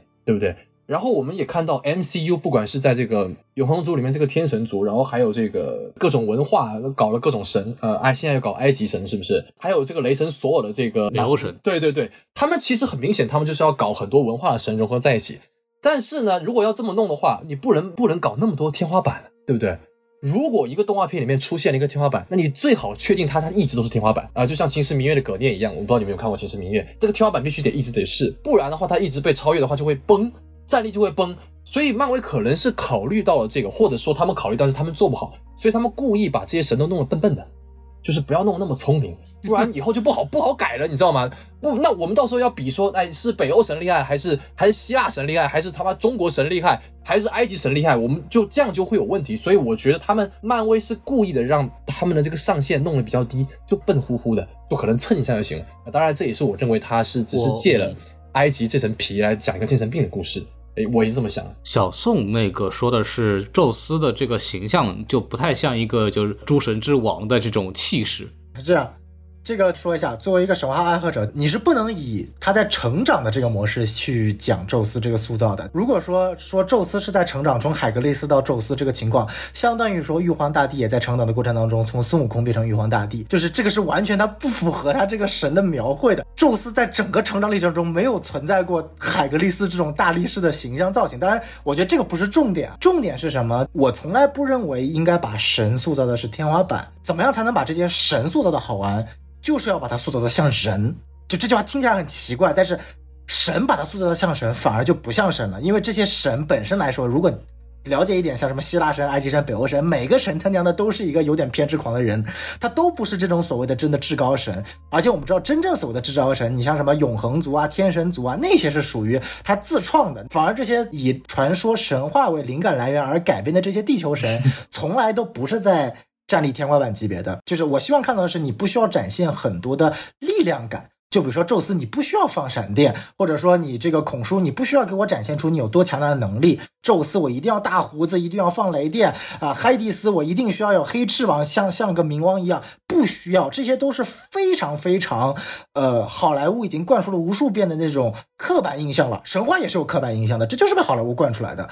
我希望看到的是这些神他背后的性格塑造的特点是什么？就比如说奥西里斯，他需要塑造就是偏执的、执拗的。其实用那种非常非常小的几句台词就能够体现出来不同神之间的特征，就是这种小的一些对话是非常非常有意思的。比如说，DC 在睡魔里面也有北欧神，DC 在睡魔里面的故事是拿北欧神、希腊神、埃及神、天堂、地狱、秩序领主、混沌领主这几个所有的天花板级别的人全部聚在了一起，讲了一个非常完美的。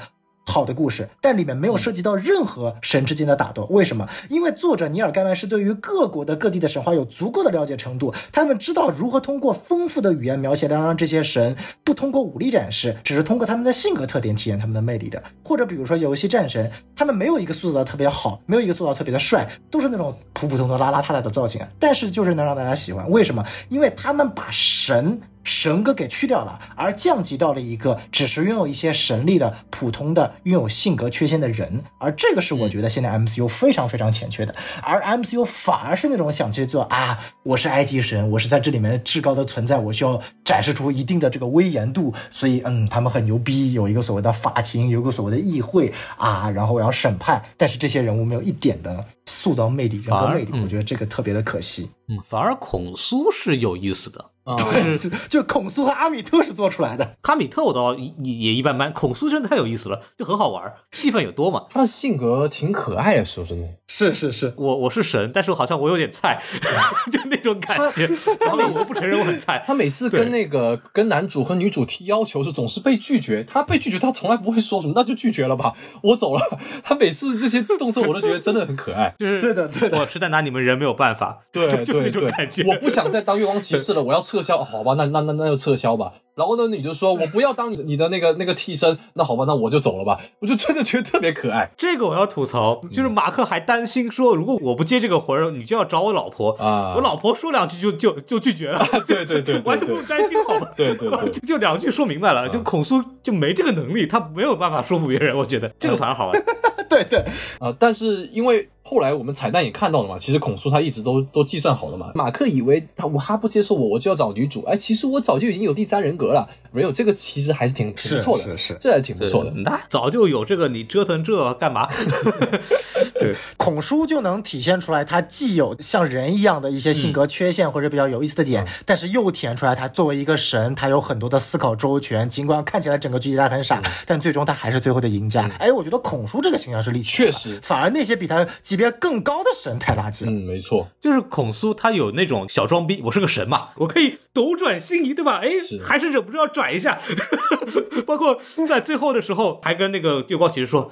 我仍然还是夜行之神嘛，我还可以帮你转嘛？卡过来了，对吧？这个他还他有那种显摆的那种心态在里头，很好玩。对对对但比方说在审判的时候，像奥西里斯啊，包括像什么伊西斯啊那些神，就完全没有性格和特点，就纯工具人。是一点意思都没有。其实他们台词也不少了，就好的编剧的话，两三句台词就能把这个人物的性格给点出来，但完全没有。对啊就纯工具。然后这个审判又纯没有意义。当时孔肃就应该去把那个姑美美给他找过来，帮他打，肯定铁赢好吗？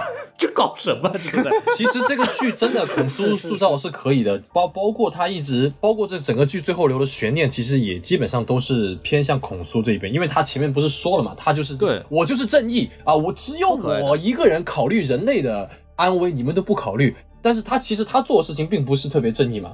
然后到了最后一集的时候，他呃还原来还有底牌，所以我会很好奇，呃，他所谓的正义是什么？他造就他这种正义的是他有什么样的过往？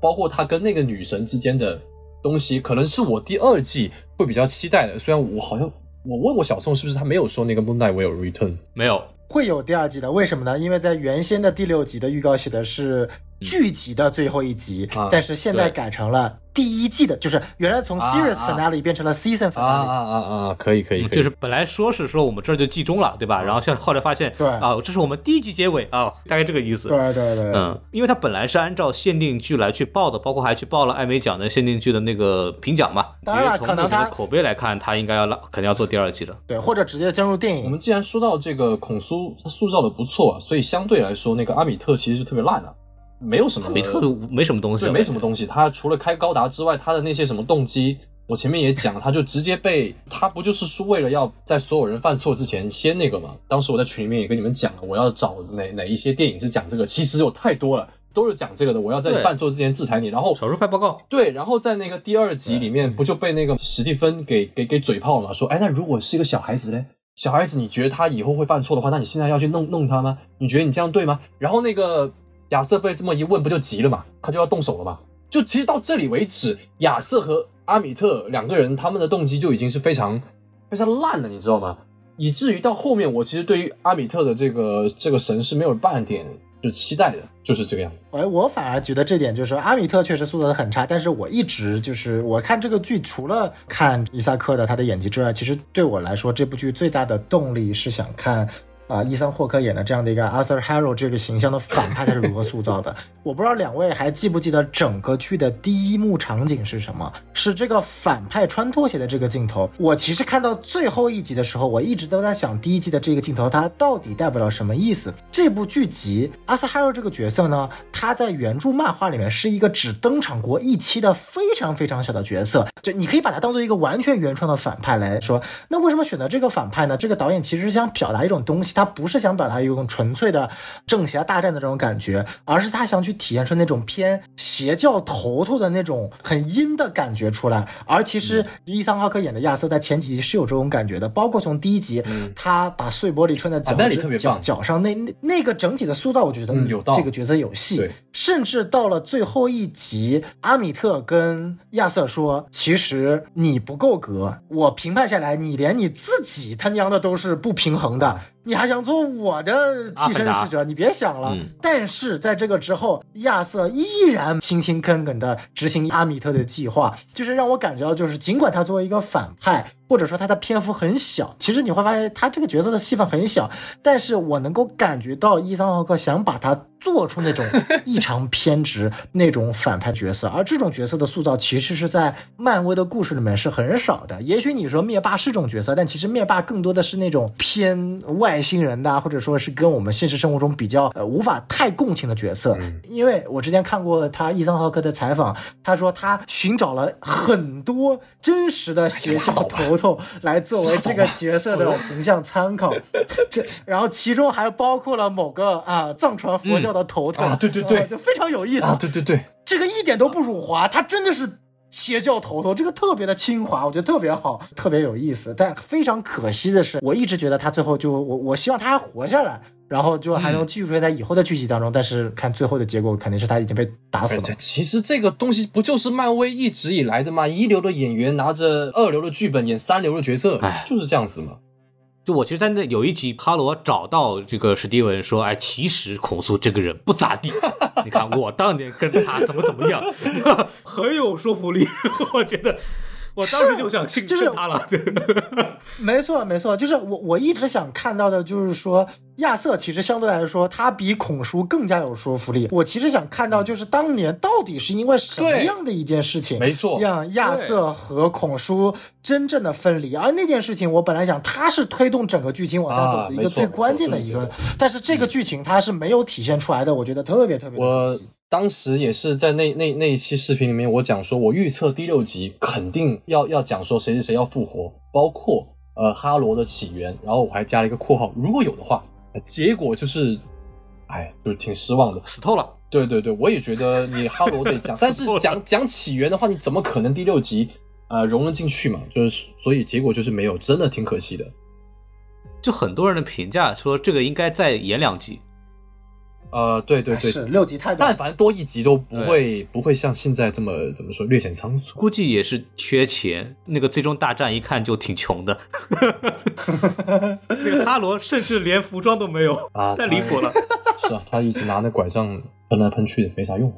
对，刚刚我们就说到诸神的这个审判就贼离谱这个事情，其实刚刚也聊了很多，就是什么神应该什么样子的。其实我们要不就趁此机会给大家简单的科普一下，还专门查了一些，对吧？关于这个九柱神的一些东西。其实整个的埃及神话的这一套东西非常的复杂，包括我们刚刚看到在剧里边就提到了，就比方说泰夫努特有奥西里斯有伊西斯，但是其他的一些神，包括荷鲁斯都不是传统的埃及九柱神里边的这个体系。所以我觉得，要不就在这里就给给大家稍微科普一下，真正的这个九柱神里头到底有谁，对吧？可以可以可以，就你看，首先根据这个大的设定呢，埃及的九柱神体系呢是比埃及整个比较混乱的神话体系里边相对来说比较成系统的。就讲的就是什么呢？就是它的核心点叫太阳神拉，就这个人叫拉。对，然后当然他后来也跟那个其他的，比方说造物造物神阿图姆结合在一起，变成同一个形象。总之来说，应该算这个体系里边的一个叫至高神明，你可以理解为宙斯，啊，我想问一下，拉和安拉有什么关系？不细讲了，好吧？那另外这个这个很很危险，穆斯林的事儿我们就不提了。呃，咱们咱们说回来，就是整个的九柱神的体系，其实就可以理解为太阳神拉的一家人。首先，这个九个人大概是谁？给大家简单介绍一下。太阳神拉是第一位，空气之神修，然后湖泊女神泰芙努特，天空女神努特，大地神盖布，冥界之主奥西里斯，也就是在这个电视里面出现过的，还有那个丰饶女神伊西斯，是他的那个妻子，也在电视剧里出现过了。还有那个风暴与沙漠之神赛特，这个在漫威的九柱神里边也出现过。然后还有一个就是这个死者的守护女神叫奈芙蒂斯，这九个人呢构成了传统的埃及的这个。不好意思 没有，我想到 Netflix，没事，你接着说。然后 Netflix 回来，这九个人呢构筑了传统的这个埃及神的这个九柱体系。然后在这个神话里面，比方说我们刚刚提到电视剧里边的那个九柱神赫鲁斯呢，其实是奥西里斯和和伊西斯的这个儿子。然后后来在这个神话里边也成为了一个国王嘛。然后埃及的神话里边也是埃及法老的这么一个象征啊，所以我们可以看到在法老的墓里边可以看到赫鲁斯。对，然后包括剧里边也提到的那个死神阿努比斯，虽然他没有出现，但是他的雕像在里头。他其实是奥西里斯和那个纳夫蒂斯，就是死亡之神纳夫蒂斯的儿子。所以说阿努比斯呢，也成为了就掌管这个冥界的这么一个，就刚刚小宋说的这个撑羽毛和这个心脏的这么一个人士。但是赫鲁斯和阿努比斯呢，其实理论上都不属于九柱神体系，他只是九柱神的这么一个后裔。然后我们很多人就问了，那个孔叔孔叔在这个里边那么重要，是不是九柱神呢？哎，孔叔他也不是，对吧？他其实是这个三连神的这个体系里面的人。为什么呢？是因为孔叔包括那个阿蒙和姆特三个人呢，他其实是以前北非一个城市叫迪比斯城的这么一个神灵，迪比斯城的这么一个守护神。所以说这三连神呢又称为迪比斯三连神。那么后来慢慢的，随着底比斯贵族在政治力量整个的崛起呢，底比斯后来成为了这个埃及的首都嘛，所以说呢，整个三联神的这个体系呢，又并到了整个大的埃及的这个神话体神话体系里边去。所以说孔书呢，也成为了一个埃及神话里边非常重要的组成部分。包括那个很多人问那个埃米特是谁，埃米特其实是阿努比斯的那个宠物，他其实不是个神，对吧？你看这个电视剧里边，他们都说对吧，这是一个很牛的神，怎么怎么样？那其实他就是宠物。就在这个设定里面，它是一个鳄鱼头，然后那个狮子上半身和河马下半身的这么一个怪物。它负责干嘛呢？就是这边阿努比斯审完判以后，说你这个看那个那个心脏保不保熟，对吧？保熟这个好人，对吧？你去芦苇荡转一圈，如果你不行，对吧？然后你就会被阿米特给给吃掉。哎，大概是这么一个。阿米特其实是用来吞噬那些坏人的灵魂的，所以这个呢，到电视剧里边展现的就比较好。其实除了这些人之外，还有两个神。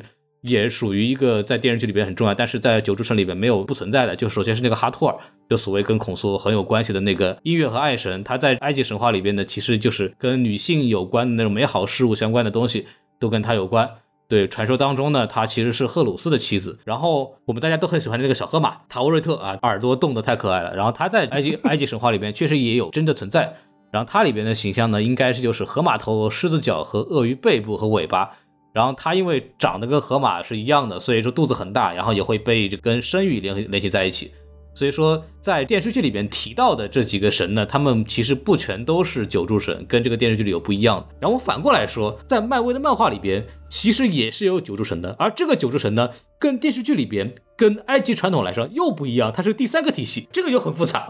这些埃及神呢，在漫画设定里边呢，其实是首次出现在一九四二年的一个美国队长里边，然后他们。跟北欧的神话在漫威里边又很像，其实他们也是类似于一个外星人的设定，在那个赫里奥波里斯这个地方，他们其实就是相当于是一些外星人住在一个星球上，然后也可以通过某种像彩虹桥一样的这样一个东西叫诸神之路，然后可以去跟地球进行这么一个连接，然后他们自己说就很不喜欢去地球的，然后主要是通过找化身的方式来去像那个孔苏一样进行跟地球的这么一个沟通。然后在整个的这个漫威的体系里边，这个九柱神呢，除了就是奥西里斯啊、伊西斯、赫鲁斯、阿比努斯和孔苏这几个我们刚刚知道的人之外呢，他还有这种什么索贝克，埃及神话里边其实是鳄鱼神，然后他其实又是个尼罗河的这么一个始作俑者，还有那个巴斯特，巴斯特就是大家很熟悉的黑豹，豹神就是巴斯特。还有那个什么塞赫美特战争之神，呃，太阳神的女儿，就那个长得跟狮子一样的。还有那个托特，托特其实在这个埃及的传统神话里面，他其实是一个书记员，然后他是在那个奥西里斯他们这些神审判别人的时候做记录的，就那个法庭那个笔记员。还有这个什么贝斯小矮子是做那个儿童保护神啊，包括他在埃及那个家庭里边经常会贴在那个婴儿房的那个地方。还有这个赛特，之前在传统的这个埃及九柱神里边本来也存在的，就是因为埃及的这个神很多，然后不同的文学作品借鉴的这个体系都不一样，所以就会发现非常混乱。三版九柱神各都不一样，还各有重合。大概是这么一个逻辑。这个我补充说一下，就是大家知道，目前世界世界文化神话体系当中，主要有四大神话嘛。这个凯尔特神话、埃及神话、希腊神话还有北欧神话。那埃及神话相比于希腊和北欧神话来说的话，其实是相对来说被好莱坞荼毒的比较浅的一个神话故事啊。也得益于埃及神话相对来说比较比较复杂和混乱吧。刚刚孔老师也提了九柱神这样的一个设定呢，不管从我们的剧集到漫画到真实的神话故事，是有相对来说完全不同的这样的一个设定的。但是像埃及神话这样的一个故事当中，不同的神话故事它是有同样的一些特点的。比如说刚刚孔老师提到九柱神，九柱神它今天有个非常协同的关系是什么？就是它，就比如说太阳神阿拉。拉他造出来了空气之神和活泼女神，被称为了第一代神。然后空气之神、活泼女神作为姐弟，咔咔咔咔又互相结合，生出来了天空女神和大地神。然后天空女神和大地神再次作为姐弟，咔咔咔咔咔咔生出来了奥西里斯和伊西斯。然后伊西斯和奥西里斯又结合了。没错，他们不仅结合，然后兄弟之间还乱伦了。就比如说奥西里斯最后还生出了，还跟奈芙蒂斯搞不清楚，生下来了阿努比斯，对对对导致奈芙蒂斯的丈夫赛特特别生气，一怒之下干死了奥西里斯。但是奥西里斯和伊西斯他们真正的儿子赫鲁斯又干死了赛特，成为了真正最后的神王。就他的故事非常非常的混乱复杂，这也是为什么说我特别不喜欢好莱坞他去呃刻板印象做出来各种的神话故事，因为这种流行文化对于这种传统神话的入侵，会导致大家对于神话故事有个非常不一样的，或者说非常错误的理解。举个例子吧，现在所谓的九诸神体系已经被漫威确诊成这样，都已经不算什么了。我们就拿北欧神来看，现在有多少人真正意识到洛基其实并不是跟托尔是同一代的，洛基其实是奥丁的血兄弟。嗯，已经基本上没有人知道了，大家都认为洛基跟托尔是同一代的。然后再请问，有多少人知道弗兰肯斯坦不是怪物的名字，是制造这个怪物的博士的名字？为什么说这些例子？就是好莱坞之作为流行文化，它基于对于很多传统文化和呃文学作品是有相当大的入侵和扭曲的。这也是为什么我还是那句话，我特别喜欢尼尔盖曼在写不管是美国众神还是睡魔里面对于这些神话的角色非常准确的描写。比如说在睡魔里面的故事当中，我们会看到特别有意思的一个画面，就是我们知道，呃，路西法不是他抛弃了地狱嘛，就像路西法的美剧一样，他抛弃了地狱。然后，但其实，在真实的故事里面，他把这个地狱的钥匙交给了睡魔，然后自己就离开了。然后，目前所有 DC 的神明都想获得地狱的钥匙，包括北欧神奥丁啊，然后包括希腊神啊、埃及神啊、日本神啊，然后秩序领主、混沌领主、天堂的使者啊，都想要去获得地狱的钥匙，所以他们就汇集到了睡魔这样的一个殿堂里面。然后我们就可以看到各种神之间的非常友好的一些互动啊，比如说北欧神托尔对着埃及神巴斯特，因为巴斯特我们知道他是豹神、猫神，他长得比较的秀美，托尔就对着巴斯特说：“哎呀，你这个神长得很好看啊，想不想玩一下我的小锤子啊？摸一摸它，它可以变得又大又小。”哎呦喂！就是它的体现出来了北欧神话中托尔神的真实形象，他就是一个粗犷的莽夫，他不是一个像漫威里面的。托尔塑造的一个这样的一个俊男的形象，然后比如说洛基，然后洛基就特别搞笑的是，洛基特别特别讨厌日本神须佐之男，导致他在整个故事的最后，他把须佐之男给囚禁了，然后扮成了须佐之男的样子逃了出去。那他为什么那么讨厌须佐之男呢？因为须佐之男也是在日本神话中是个雷神，跟托尔一样都是个雷神，因为他很讨厌托尔，所以他把对托尔的那种恨嫁接到了对于其他的神话中的雷神。神的身上，就是这种特别小的，可以点出各个神话之间神明的人物互动，你会让觉得这些故事特别的有意思，而不是这些神有具有什么样的能力啊、神力啊啊，招出个闪电啊啊，这个大锤子砸一下，我觉得反而这点是不一样的。那么回到埃及神话当中，为什么我觉得在月光骑士当中，他有一点做的还不错的，就是他把一些真实的埃及的神话里面的展现体现出来了，比如说在冥界那一块的。展现我有一个特别讨厌的认知，就是大众都认为希腊的死神是哈迪斯，但是哈迪斯他不是死神，他是冥王。冥王和死神是个两个完全不同的概念。希腊的死神是塔纳托斯，在埃及的神话同样的一个误解就是大家真的搞不清楚埃及的死神到底是谁，是奥西里斯还是阿努比斯还是？塔瓦列特，其实他们两个的职责是有重叠的吧？我记得，严格意义上来说，其实他们是有不同的分割的。如果拿希腊神来做对比的话，奥西里斯相当于哈迪斯，他们的作用是冥王，他们是统治者，他们不负责具体的带走人性命这一件事情，他们只是统治这块区域的。阿努比斯相当于塔纳托斯，他们的作用是来具体来评判要带走这个人是不是进入冥界来受到奥西里斯的统治的。塔瓦列特。相当于希腊神里面的卡戎，他是负责把这个人从阳间带到阴间的这个渡神使者。哎，这种体现我觉得能至少，尽管他作为一个呃不是严肃的神话故事，但至少能让一个对神话故事不是特别了解的人，能够有一个比较真实的、清晰的哎一个对于埃及的这样的一个神话的了解。这点是做的还好的。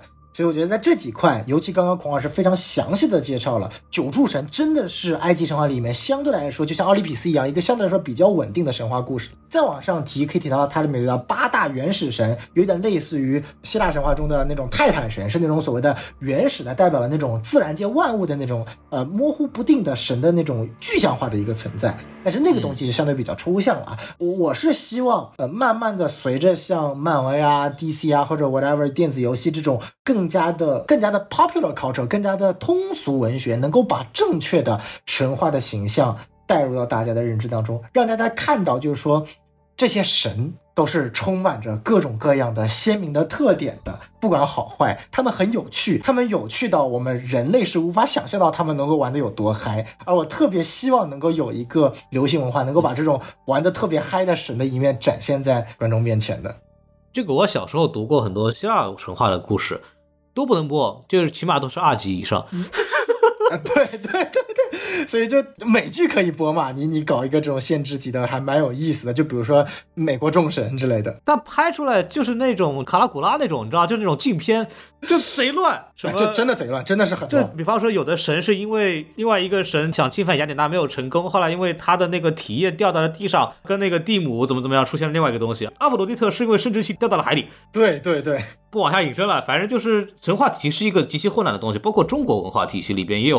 因为三教合流嘛，可以去听一下我们之前做的那些黄油啤酒趣话，应该第十五期，我们请到了黄老师，跟我们专门讲了一下这个三教合流里边，然后对儒释道崇拜的所谓的那些神，他会因为三教合流还进行了一种结合，比方说那个哪吒三兄弟，他其实分别是来自于三个不同的体系里边，我们叫三扎合流，之后最后形成了现在的这个哪吒三兄弟，对，反正很复杂。挺好玩的，没错没错，所以我觉得就是这种，尤其是异国文化，而且是那种涉及到跟这个国家的很深远的文化历史有关的一些材料啊，它需要在这种主流的作品中有一种相对来说比较正确的展示。这个跟我们所谓的交往过程的什么如哪儿啊如哪儿还不一样。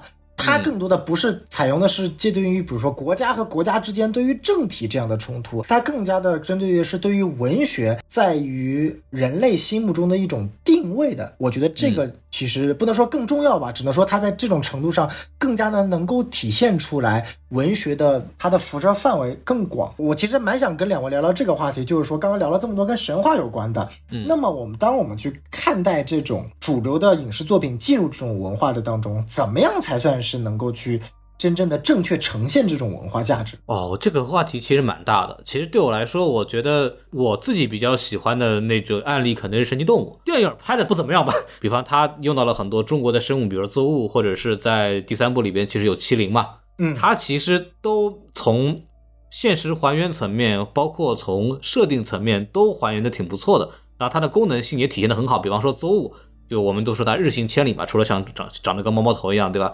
它能跑得很快，然后它在《神奇动物二》里面的展现就是它就可以完成一个次元穿越，有点像瞬移这样子。然后它用一个很华丽的魔法给展现出来了，我觉得这个就很好，就是它把日行千里这件事情做了一个很浪漫化的这么一个处理的结合，我就觉得我作为一个中国观众我是满意的。呃，其实这个问题目前看到了大部分的影视作品都只是在一个借鉴的层面，就只是借鉴。比如真的老外如果拍了一个麒麟的话，基本上他只要。随便来中国，随便问一个人，哎，你们最喜欢哪个神兽啊？啊，麒麟，我最喜欢麒麟，因为我只知道麒麟。那他就拍，他就做了一个麒麟了嘛。但是都没有上升到一个真正去塑造的一个地方，连我们自己可能都没有做做一个像样的塑造一个我们神话的对作品。我们自己其实都叫《西游记》，可能算是一个呈现吧。但《西游记》其实电视剧里边展现的还是不够的完整。其实整个小说其实有部分展现，就整个体系。但是其实做的最好的其实《封神演义》嘛。《封神演义》是整个上古神里边，他把这个设计的面和它这个体系是展现的比较成熟的。呃，现代的影视作品里边很少去有展现这样的东西。我们其实请期待《封神榜》那个电影啊，我也是能够拍成什么样子的。我也是，就是我感觉这部电影还能不能上是问题。哎，对，这个再说吧。嗯，就反正不太乐观。小宋你怎么想这个事儿？这段时间也一直在遇到这种情况吧？比方说有很多中西方交流上的误会，对吧？就是。大家都觉得你对我的文化做了错误的使用，或者你不小心冒犯到了我的什么什么禁忌，这个东西让文化讨好变得越来越难嘛。像以前你们还记得钢铁侠三吧？把钢铁侠 弄过来，在天安门广场上接见一下这个戴红领巾小朋友一飞啊、或者是把请请几个演员过来 弄一弄，就大家很开心，哇，好重视中国市场呀。现在什么情况大家都看到，反正我们已经不像当年那么好蒙了。是，呃，我是觉得这样，就是呃，要想让更多的人重视自己的文化，那首先要把自己要做出来自己的文化作品出来的。就像刚刚嗯两位说的，我们没有看到过，就算是《西游记》，到现在为止也没有出现一版能够享誉全球的 IP 作品。说句难听的，针对于《西游记》有关的，让全世界都认识这个 IP 的，做的最好的是日本的《龙珠》。啊，但他那个跟中国神话就没什么太多关系了。都说了借鉴是没什么关系啊停留在借鉴层面。对啊，再说的难听一点吧，多少人对于三国的知识是来自于《三国无双》的这款游戏的？至少我是很多的武将的来源的名字，以及多少的我们对于这些三国武将的刻板印象，他们的造型都是来自于日本的这几款游戏的。这我觉得是一件特别恐怖的事情。而这个时候，我们不应该去说这些日本人做的不好，而是要去反思为什么我们没有去做这样的东西。我们拍了多少的《西游记》、三国有关的题材了？几年来一次翻新翻拍四大名著，哪个是真正做到出圈的？有没有好作品？有，比如说六小龄童版本的，但是那是多久之前的东西了？它依然没有真正形成嗯文化影响力。我们为什么会拍六小龄童那个版本？是因为我们先看了日本拍的那个版本，说拍的太差了，我们自己拍一个，然后才拍了那个版本。没错，也是别人就先拍的是我们看到有多少我们的文化价值是日本先拍出来的。宫崎骏为什么进入动画行业？那是先看了日本人拍的《白蛇传》之后，觉得我操太屌了，他才有意向进入这个行业的。那为什么多少年前的东西我们做到了，现在做不到？这其实是我们要去自己反思的一个内容了。那也许我们可以靠黑神话悟空，也许黑神话悟空也是一个失败的作品，但不管怎么样，我们需要更多的文化输出来让更多的人认识到这个问题。那。说到了自己这块之外，我们来谈谈其他国家。其他国家对于我国的文化，它的一个呈现程度，多半来说都是不准确的。但这个东西呢，以我个人的观点来看，你很难把它上升到一个所谓的他不尊重你的东西。就说的难听一点吧，我们自己去拍一些国别的国家的东西，也都是 stereotype，也是刻板印象。就大家彼此彼此都是把它这个东西拿作一个血统。就比如说《月光骑士》这个东西有一个蛮有意思的啊，就是我们知道在第三集还是第二集的时候，这个反派他的邪教组织里面有几个呃是中国人吧，还讲了几句普通话，哦，真听不懂，真听不懂，真听不懂，真真听不懂，就是离谱。他他他已经离谱到什么境界了？连上汽的演员刘思慕都在推特上说了是，你们需要去换一下你们的普通话老师了，这是什么鬼东西啊？根本听不懂啊！刘思慕的中文有一说一讲的不差，啊，确实不至少是哎就。就说白了，嗨，你还。说回来，当我们去说这件事情的时候，我们当然可以去说《月光骑士》它的制作组没有太好的去追根溯源，应该怎么去讲。但是我们要去反思，为什么这么多美国的作品当中，他可以把其他的一些文化的东西做得很好，反而没有把我们的文化做得很好？有些更准确的原因，是因为他们还不了解我们，而我们需要做的是让他们了解我们，而不是说你不能这么拍，你不能这么拍，你是辱华，你是侮辱，你就不要拍了。这样只会导致他们更加的不了解我们，然后未来只会有一种情况，就是以漫威举例，漫威现在有第一个埃及超级英雄。有第一个犹太裔的超级英雄，马上有第一个穆斯林裔的超级英雄，未来也会有更多的同性恋超级英雄、女权超级英雄，各种国家的文化的英都会出现。当如果我们有一天发现漫威成长到一个把各个国家的文化、传统、历史都融入了一个非常自洽的世界观中，除了中国文化，因为上汽已经被抵制到它不能播的时候，哎，这种时候，这是一种什么样的全球的流行文化观呢？我也不好讲。反正我觉得这不是我想看到的一个流行文化观。那天其实我们在群里边有一个讨论嘛，就是什么文化入侵相关的东西。虽然我们不否认文化入侵会对固有的一些东西会进行一些改变，但是文化首先它是交流的产物。嗯，我们所有的所有的一些目前成型的文化，没有一个是完全原生的，都是来自于各个地方的，包括中国传统所有文化的基石就是儒释道三教。道教和儒教是来自于中原本土的，那么佛教其实来自于印度的，然后包括整个我们的吃食文化习俗都有大量的少数民族给我们带来的改变，比方说椅子、桌子这种相关的东西，其实都是少数民族这边才带进来的。文化是不可能隔绝在里边独立成长和繁荣的。它一定会经历一个文化交流、互相融合的这个过程。那么在这个过程当中，它一定有一个更符合当前需要的东西占据了一个主流这么一个情况。所以我们做的不是说我们把门关起来，我们不要其他的文化，我们自己就弄，我们自己就一套体系，对吧？我们什么都退出，然后完了以后完全不符合，就是实际上我们作为一个人在这个地方的人的一个需要的精神需求的这种这种东西，这个东西就变得就非常的难堪了。就理论上应该是，我们确实在当前好像有更强势的文化，或者更符合现代人需求的文化，它进来了，然后它应该会跟一个我们当地的文化进行一个结合，让大家都很舒服。尤其像中国这样的文化基督生活的国家，它一定是进行一个有机的结合，达到我们想要的这么一个大家都很舒服的这么个效果的。所以。完全没有必要这么的去对其他的文化进入预设一个敌对的这样一个立场去看待这个事情，否则的话对我们来说没有任何好处。就像我刚刚所说的，尽管美国流行文化它入侵了很多传统的神话故事，把所谓的希腊呀、北欧呀，甚至到现在埃及的文化有相对的修改，但是至少因为这些流行文化的存在和对于这些传统文化的不断的糅合，我们依然还知道这些神话故事，我们依然知道宙斯，知道奥丁，知道阿努比斯这些神话以魔音的形式口口相传，继续留在我们的心中了。但是还像我提到那个问题，有四大神话体系，请问有多少人知道凯尔特神话？有多少人能够提出来一个凯尔特神话的神明？没有，因为什么？因为它失传了，没有人再去讲它的故事了，它没有更更多的文明是文化进行融合。那请问哪种更可悲？是一个尽管现在被修改，但是整体大致情况还存在，被大家口口相传？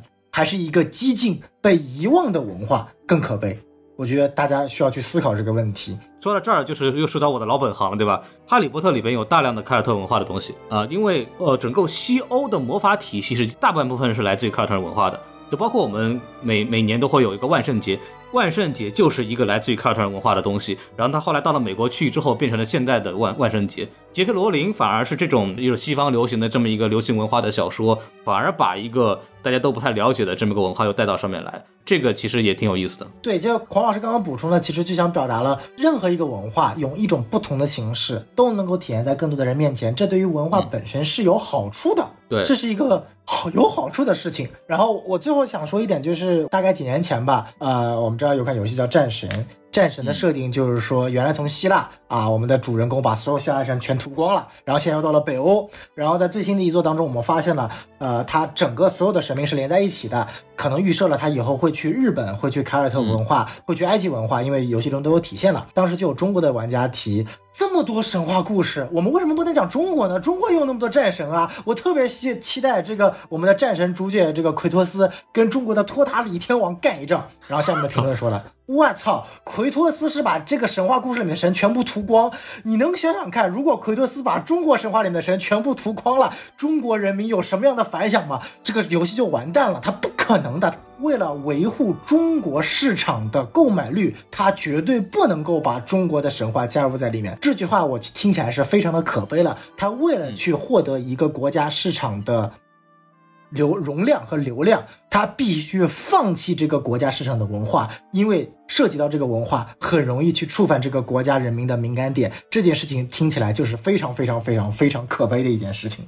就是咱们换过来说，就是那些被战神屠宰的其他的文化的人民，他们难道就是说啊，没事儿，我们没没什么尊严，你们把我们杀掉呀，没关系？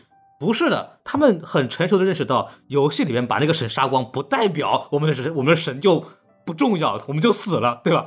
它就是个游戏，反而我们通过这个游戏能让大家都知道，哦，原来啊，这个地方文化有这些神，啊，这个地方有那些神，然后他才会对这个神会感兴趣嘛。这个逻辑应该很简单，没有必要想到那边去，对吧？这个东西我觉得就是一个文化自信的体现。聊到这个东西，我有两个点想要说一下。第一就是，其实你们应该都挺喜欢那个《雄狮少年》的吧？啊，我们不说它的争议吧。其实《雄狮少年》这种。你小心你的发言，我们无所谓，我担心你。OK，这个电影我是比较后来才看的，呃，那个资源出来的时候我才看的，在那个爱奇艺还是什么地方。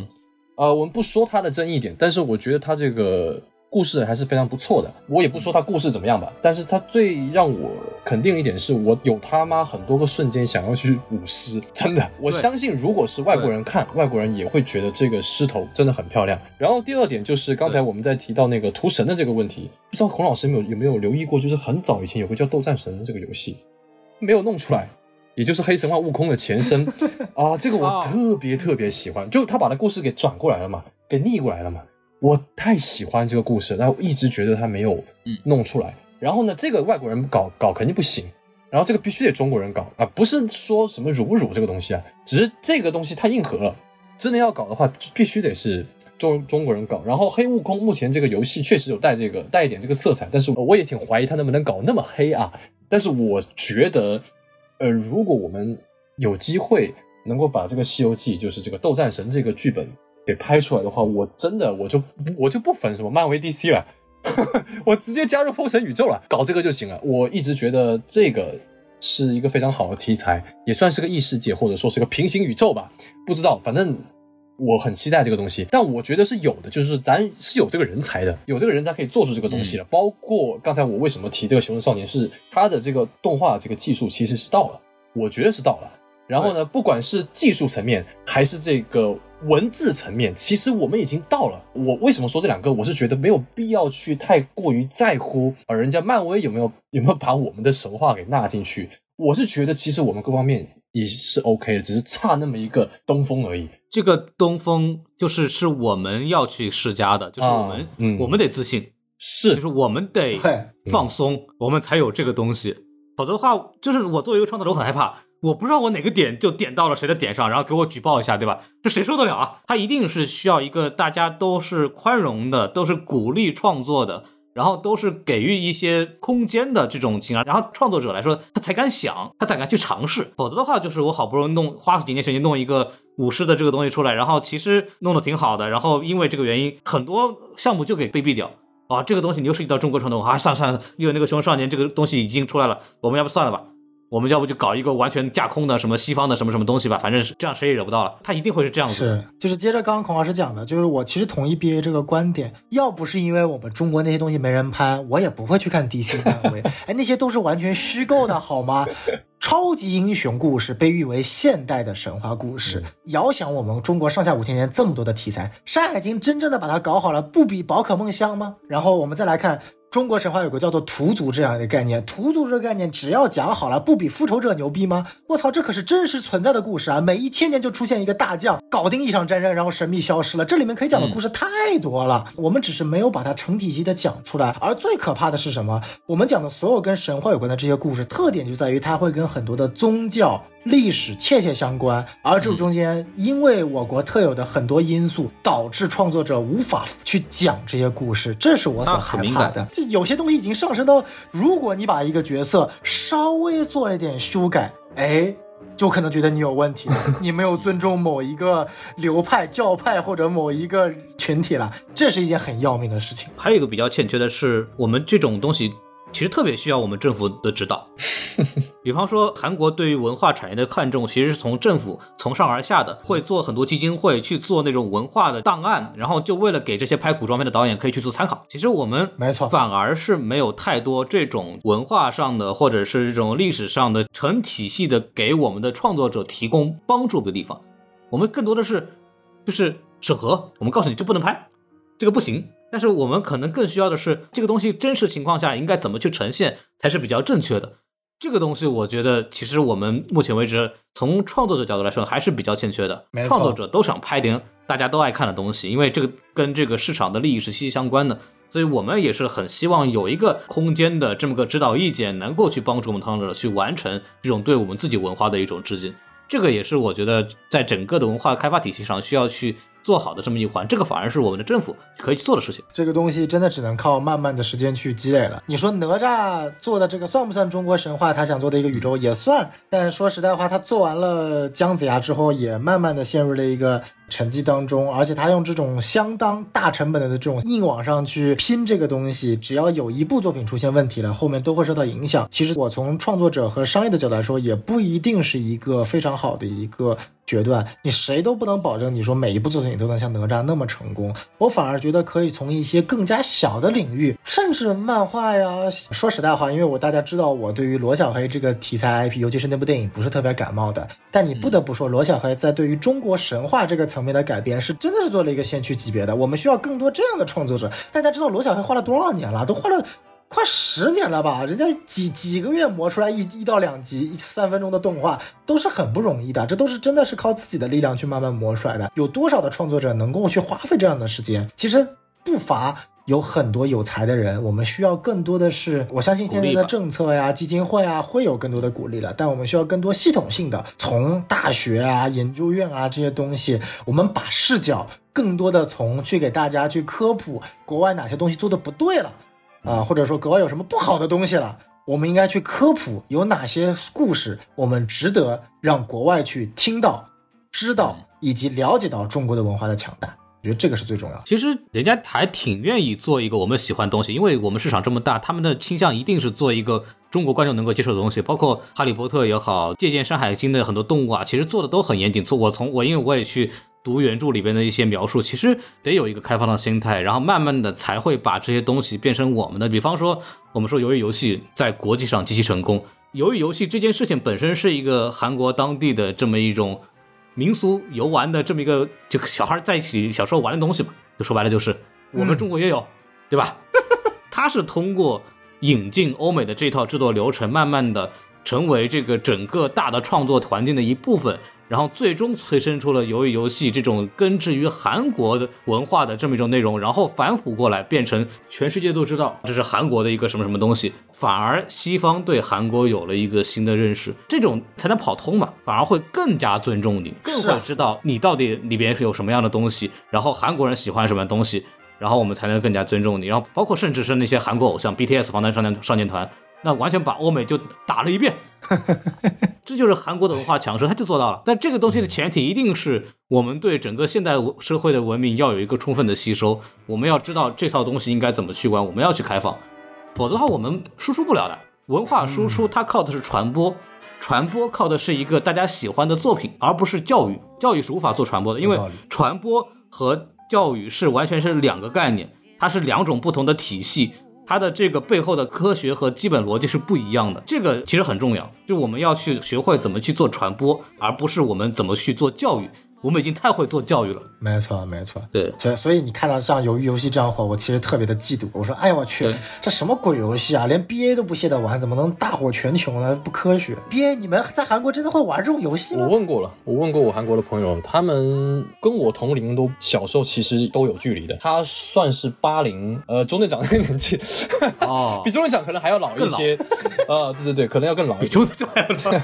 那其实我们小时候那种跳房子什么，不都是这个东西一样的。一样的这个东西，我觉得由于游戏的成功，由于游戏成功其实跟韩国的文化倒没有太大的那个东西，其实还是走了一种像是那个日本的那个赌博默示录那种风格的，然后要加一点血腥，都是一些比较吸引人眼球的东西。而且啊，我为什么说跟韩国的文化没有那么大的东西，是因为它之所以能够那么火，是因为那些韩国所谓的文化太比较简单，你知道吗？就是那几个游戏比较好理解。是对对，然后对，这也是一个部，它就所以它就便于传播了，所以它的成功并不是一个巧合，而是真的是一个非常聪明的一个一个调度，我我是这么觉得的。越好传播的东西是越简单的东西，它就是要形成一个简单的符号，一个简单的符号扔出去。就你不能，我见那外国人，我先跟你讲一遍中国封神榜里边一个复杂的什么神话体系，你肯定不行嘛。我先给你看封神榜这个电影嘛，对对，它一定是一个。最简单的符号能够传播出去，还有才有的。那我们现在都知道，哦，那个碰糖是韩国，够了，这个文化输出就已经做到了。符号这个东西其实是真的非常对的，因为其实最后由于游戏留下来的，其实并不是那些游戏，而是那些符道化。对啊，那几套衣服，那他那绿色运动衣，确实韩国人很爱穿这个。然后就是那小粉人。那些小粉人穿那个 O O 叉三角形正方形那个东西，其实那个你说它算韩国文化吗？不是，就是很简单的一个 logo，哎，一个一个图案，然后顺便才是韩国文化，这个真的特别厉害。那个所谓转头可以杀人的那个韩国的韩梅梅，对吧？人家是那个韩国的教科书里边的那个形象，嗯这也是韩国文化的一部分。我们有我们有韩妹妹吗，我们的韩妹妹怎么没有认识？对，这反过来就说，难道我们做出这个东西来了，外国人就会认为韩韩梅梅就是一个很可怕的这个东西吗？不会的，嗯没有人太在乎这个，这个东西你先弄出来再说，然后大家自己会了解。是他不会因为我们做出来一个可以去杀人的韩梅梅，嗯所以他们就会认为中国人全是坏人。不会的，没那么傻，对吧？就就这个东西说白了，它是先有这个东西传播出去，我们才有这个后面的这种了解和好奇，就这么点事儿吧。我们其实也就截到这儿差不多。总之就是传播学这个东西，它是需要简单的符号，它是需要开放的这种环境，它是需要我们去做一些反所谓传统的一些突破的。所以说，这个需要我们更多的每个人去努力的塑造这种环境吧。然后，要不说到这儿，我们就截到这儿。OK，扯得有点远了，就是都后来都聊到什么 什么文化文化传播什么东西的东西上去了。就是怎么说呢？就看到这么一个其实不大不小的这么个剧集吧，其实没想到能想到那么多东西。然后我们说到这儿也时间也不少了，我们就可以把它截到这儿。愿望就是我们希望有更多的文化参与，我们希望呃有更多的文化作品能够把我们喜欢的文化给传播出去。然后我们这个节目呢，也就说到这儿，就到此结束。非常感谢 BA 来参与我们就是啊、这个活动啊，你的吐槽我们知道了，你要跟漫威划清界限啊，哈，非常好，我们帮你 完成了这个愿望。我就开玩笑了，对对对，我还是希望大家都能够都能看到自己想看的东西。感谢大家的收听，在我们结束之前呢，还是说一下我们的微信公众号 S M F M 二零一六。S M F M 二零一八，好嘞，好，二零一六啊。然后，如果大家喜欢 BA 的话，可以去在全国各大视频平台来搜索啊，那个 Beard Alien，对，然后搜简称 BA，应该都能找到他。然后我们就跟大家说再见，拜拜。嗯，拜拜。拜拜。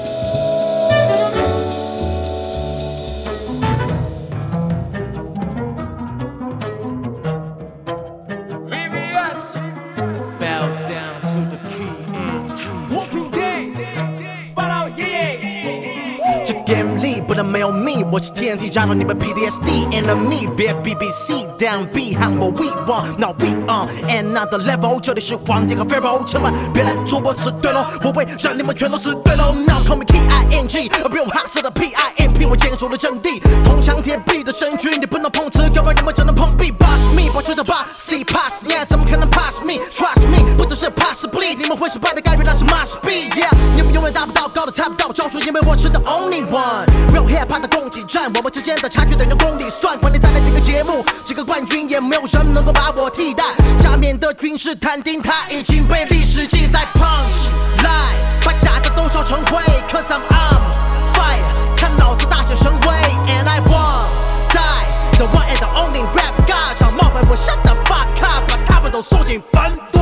King and the Pharaoh, we never going down. The King and the Pharaoh, we never going down. The King and the Pharaoh, we never going down. King and the Pharaoh, not coming for your ass. 还是那么骄狂。如果我弹钢琴，就像肖邦，我把歌词装进专辑，就像把药瓶塞入胶囊。就是负伤，傻瓜都需要帮忙。这些新人已经没了作词的能力，欣赏我的歌词像是欣赏神迹，说我顶级，只是顶过你评级的顶级，没人有资格可见定就会定义。别想我给你们敬礼，你们只会接近，哪怕葫芦平阳变成鸡，我也要为我事业献祭。重生的法老手里拿着电锯面具，代表我很偏激。来个高境的神，超境界的神，再次境界的神，不愿死掉的神，不是指教的神，这是镀酒的醇，相夫的家，那就给你顿顿你会摇晃到找不到门，找不到门是骗人的神棍的滚，他的酒比芝麻糊还混，吃着老本老梗，整天街上混的混混，别怕是我本能，而你只想找个正道理由纹身，欺骗女孩子的纯真，造就他们要的人生真蠢，祝你梦想成真。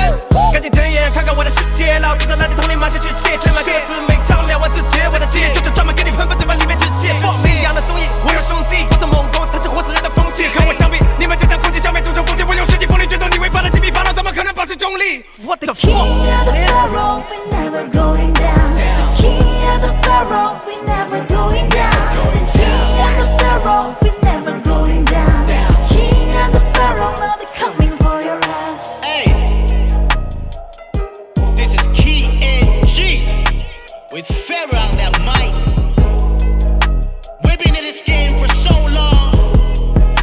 We own this shit.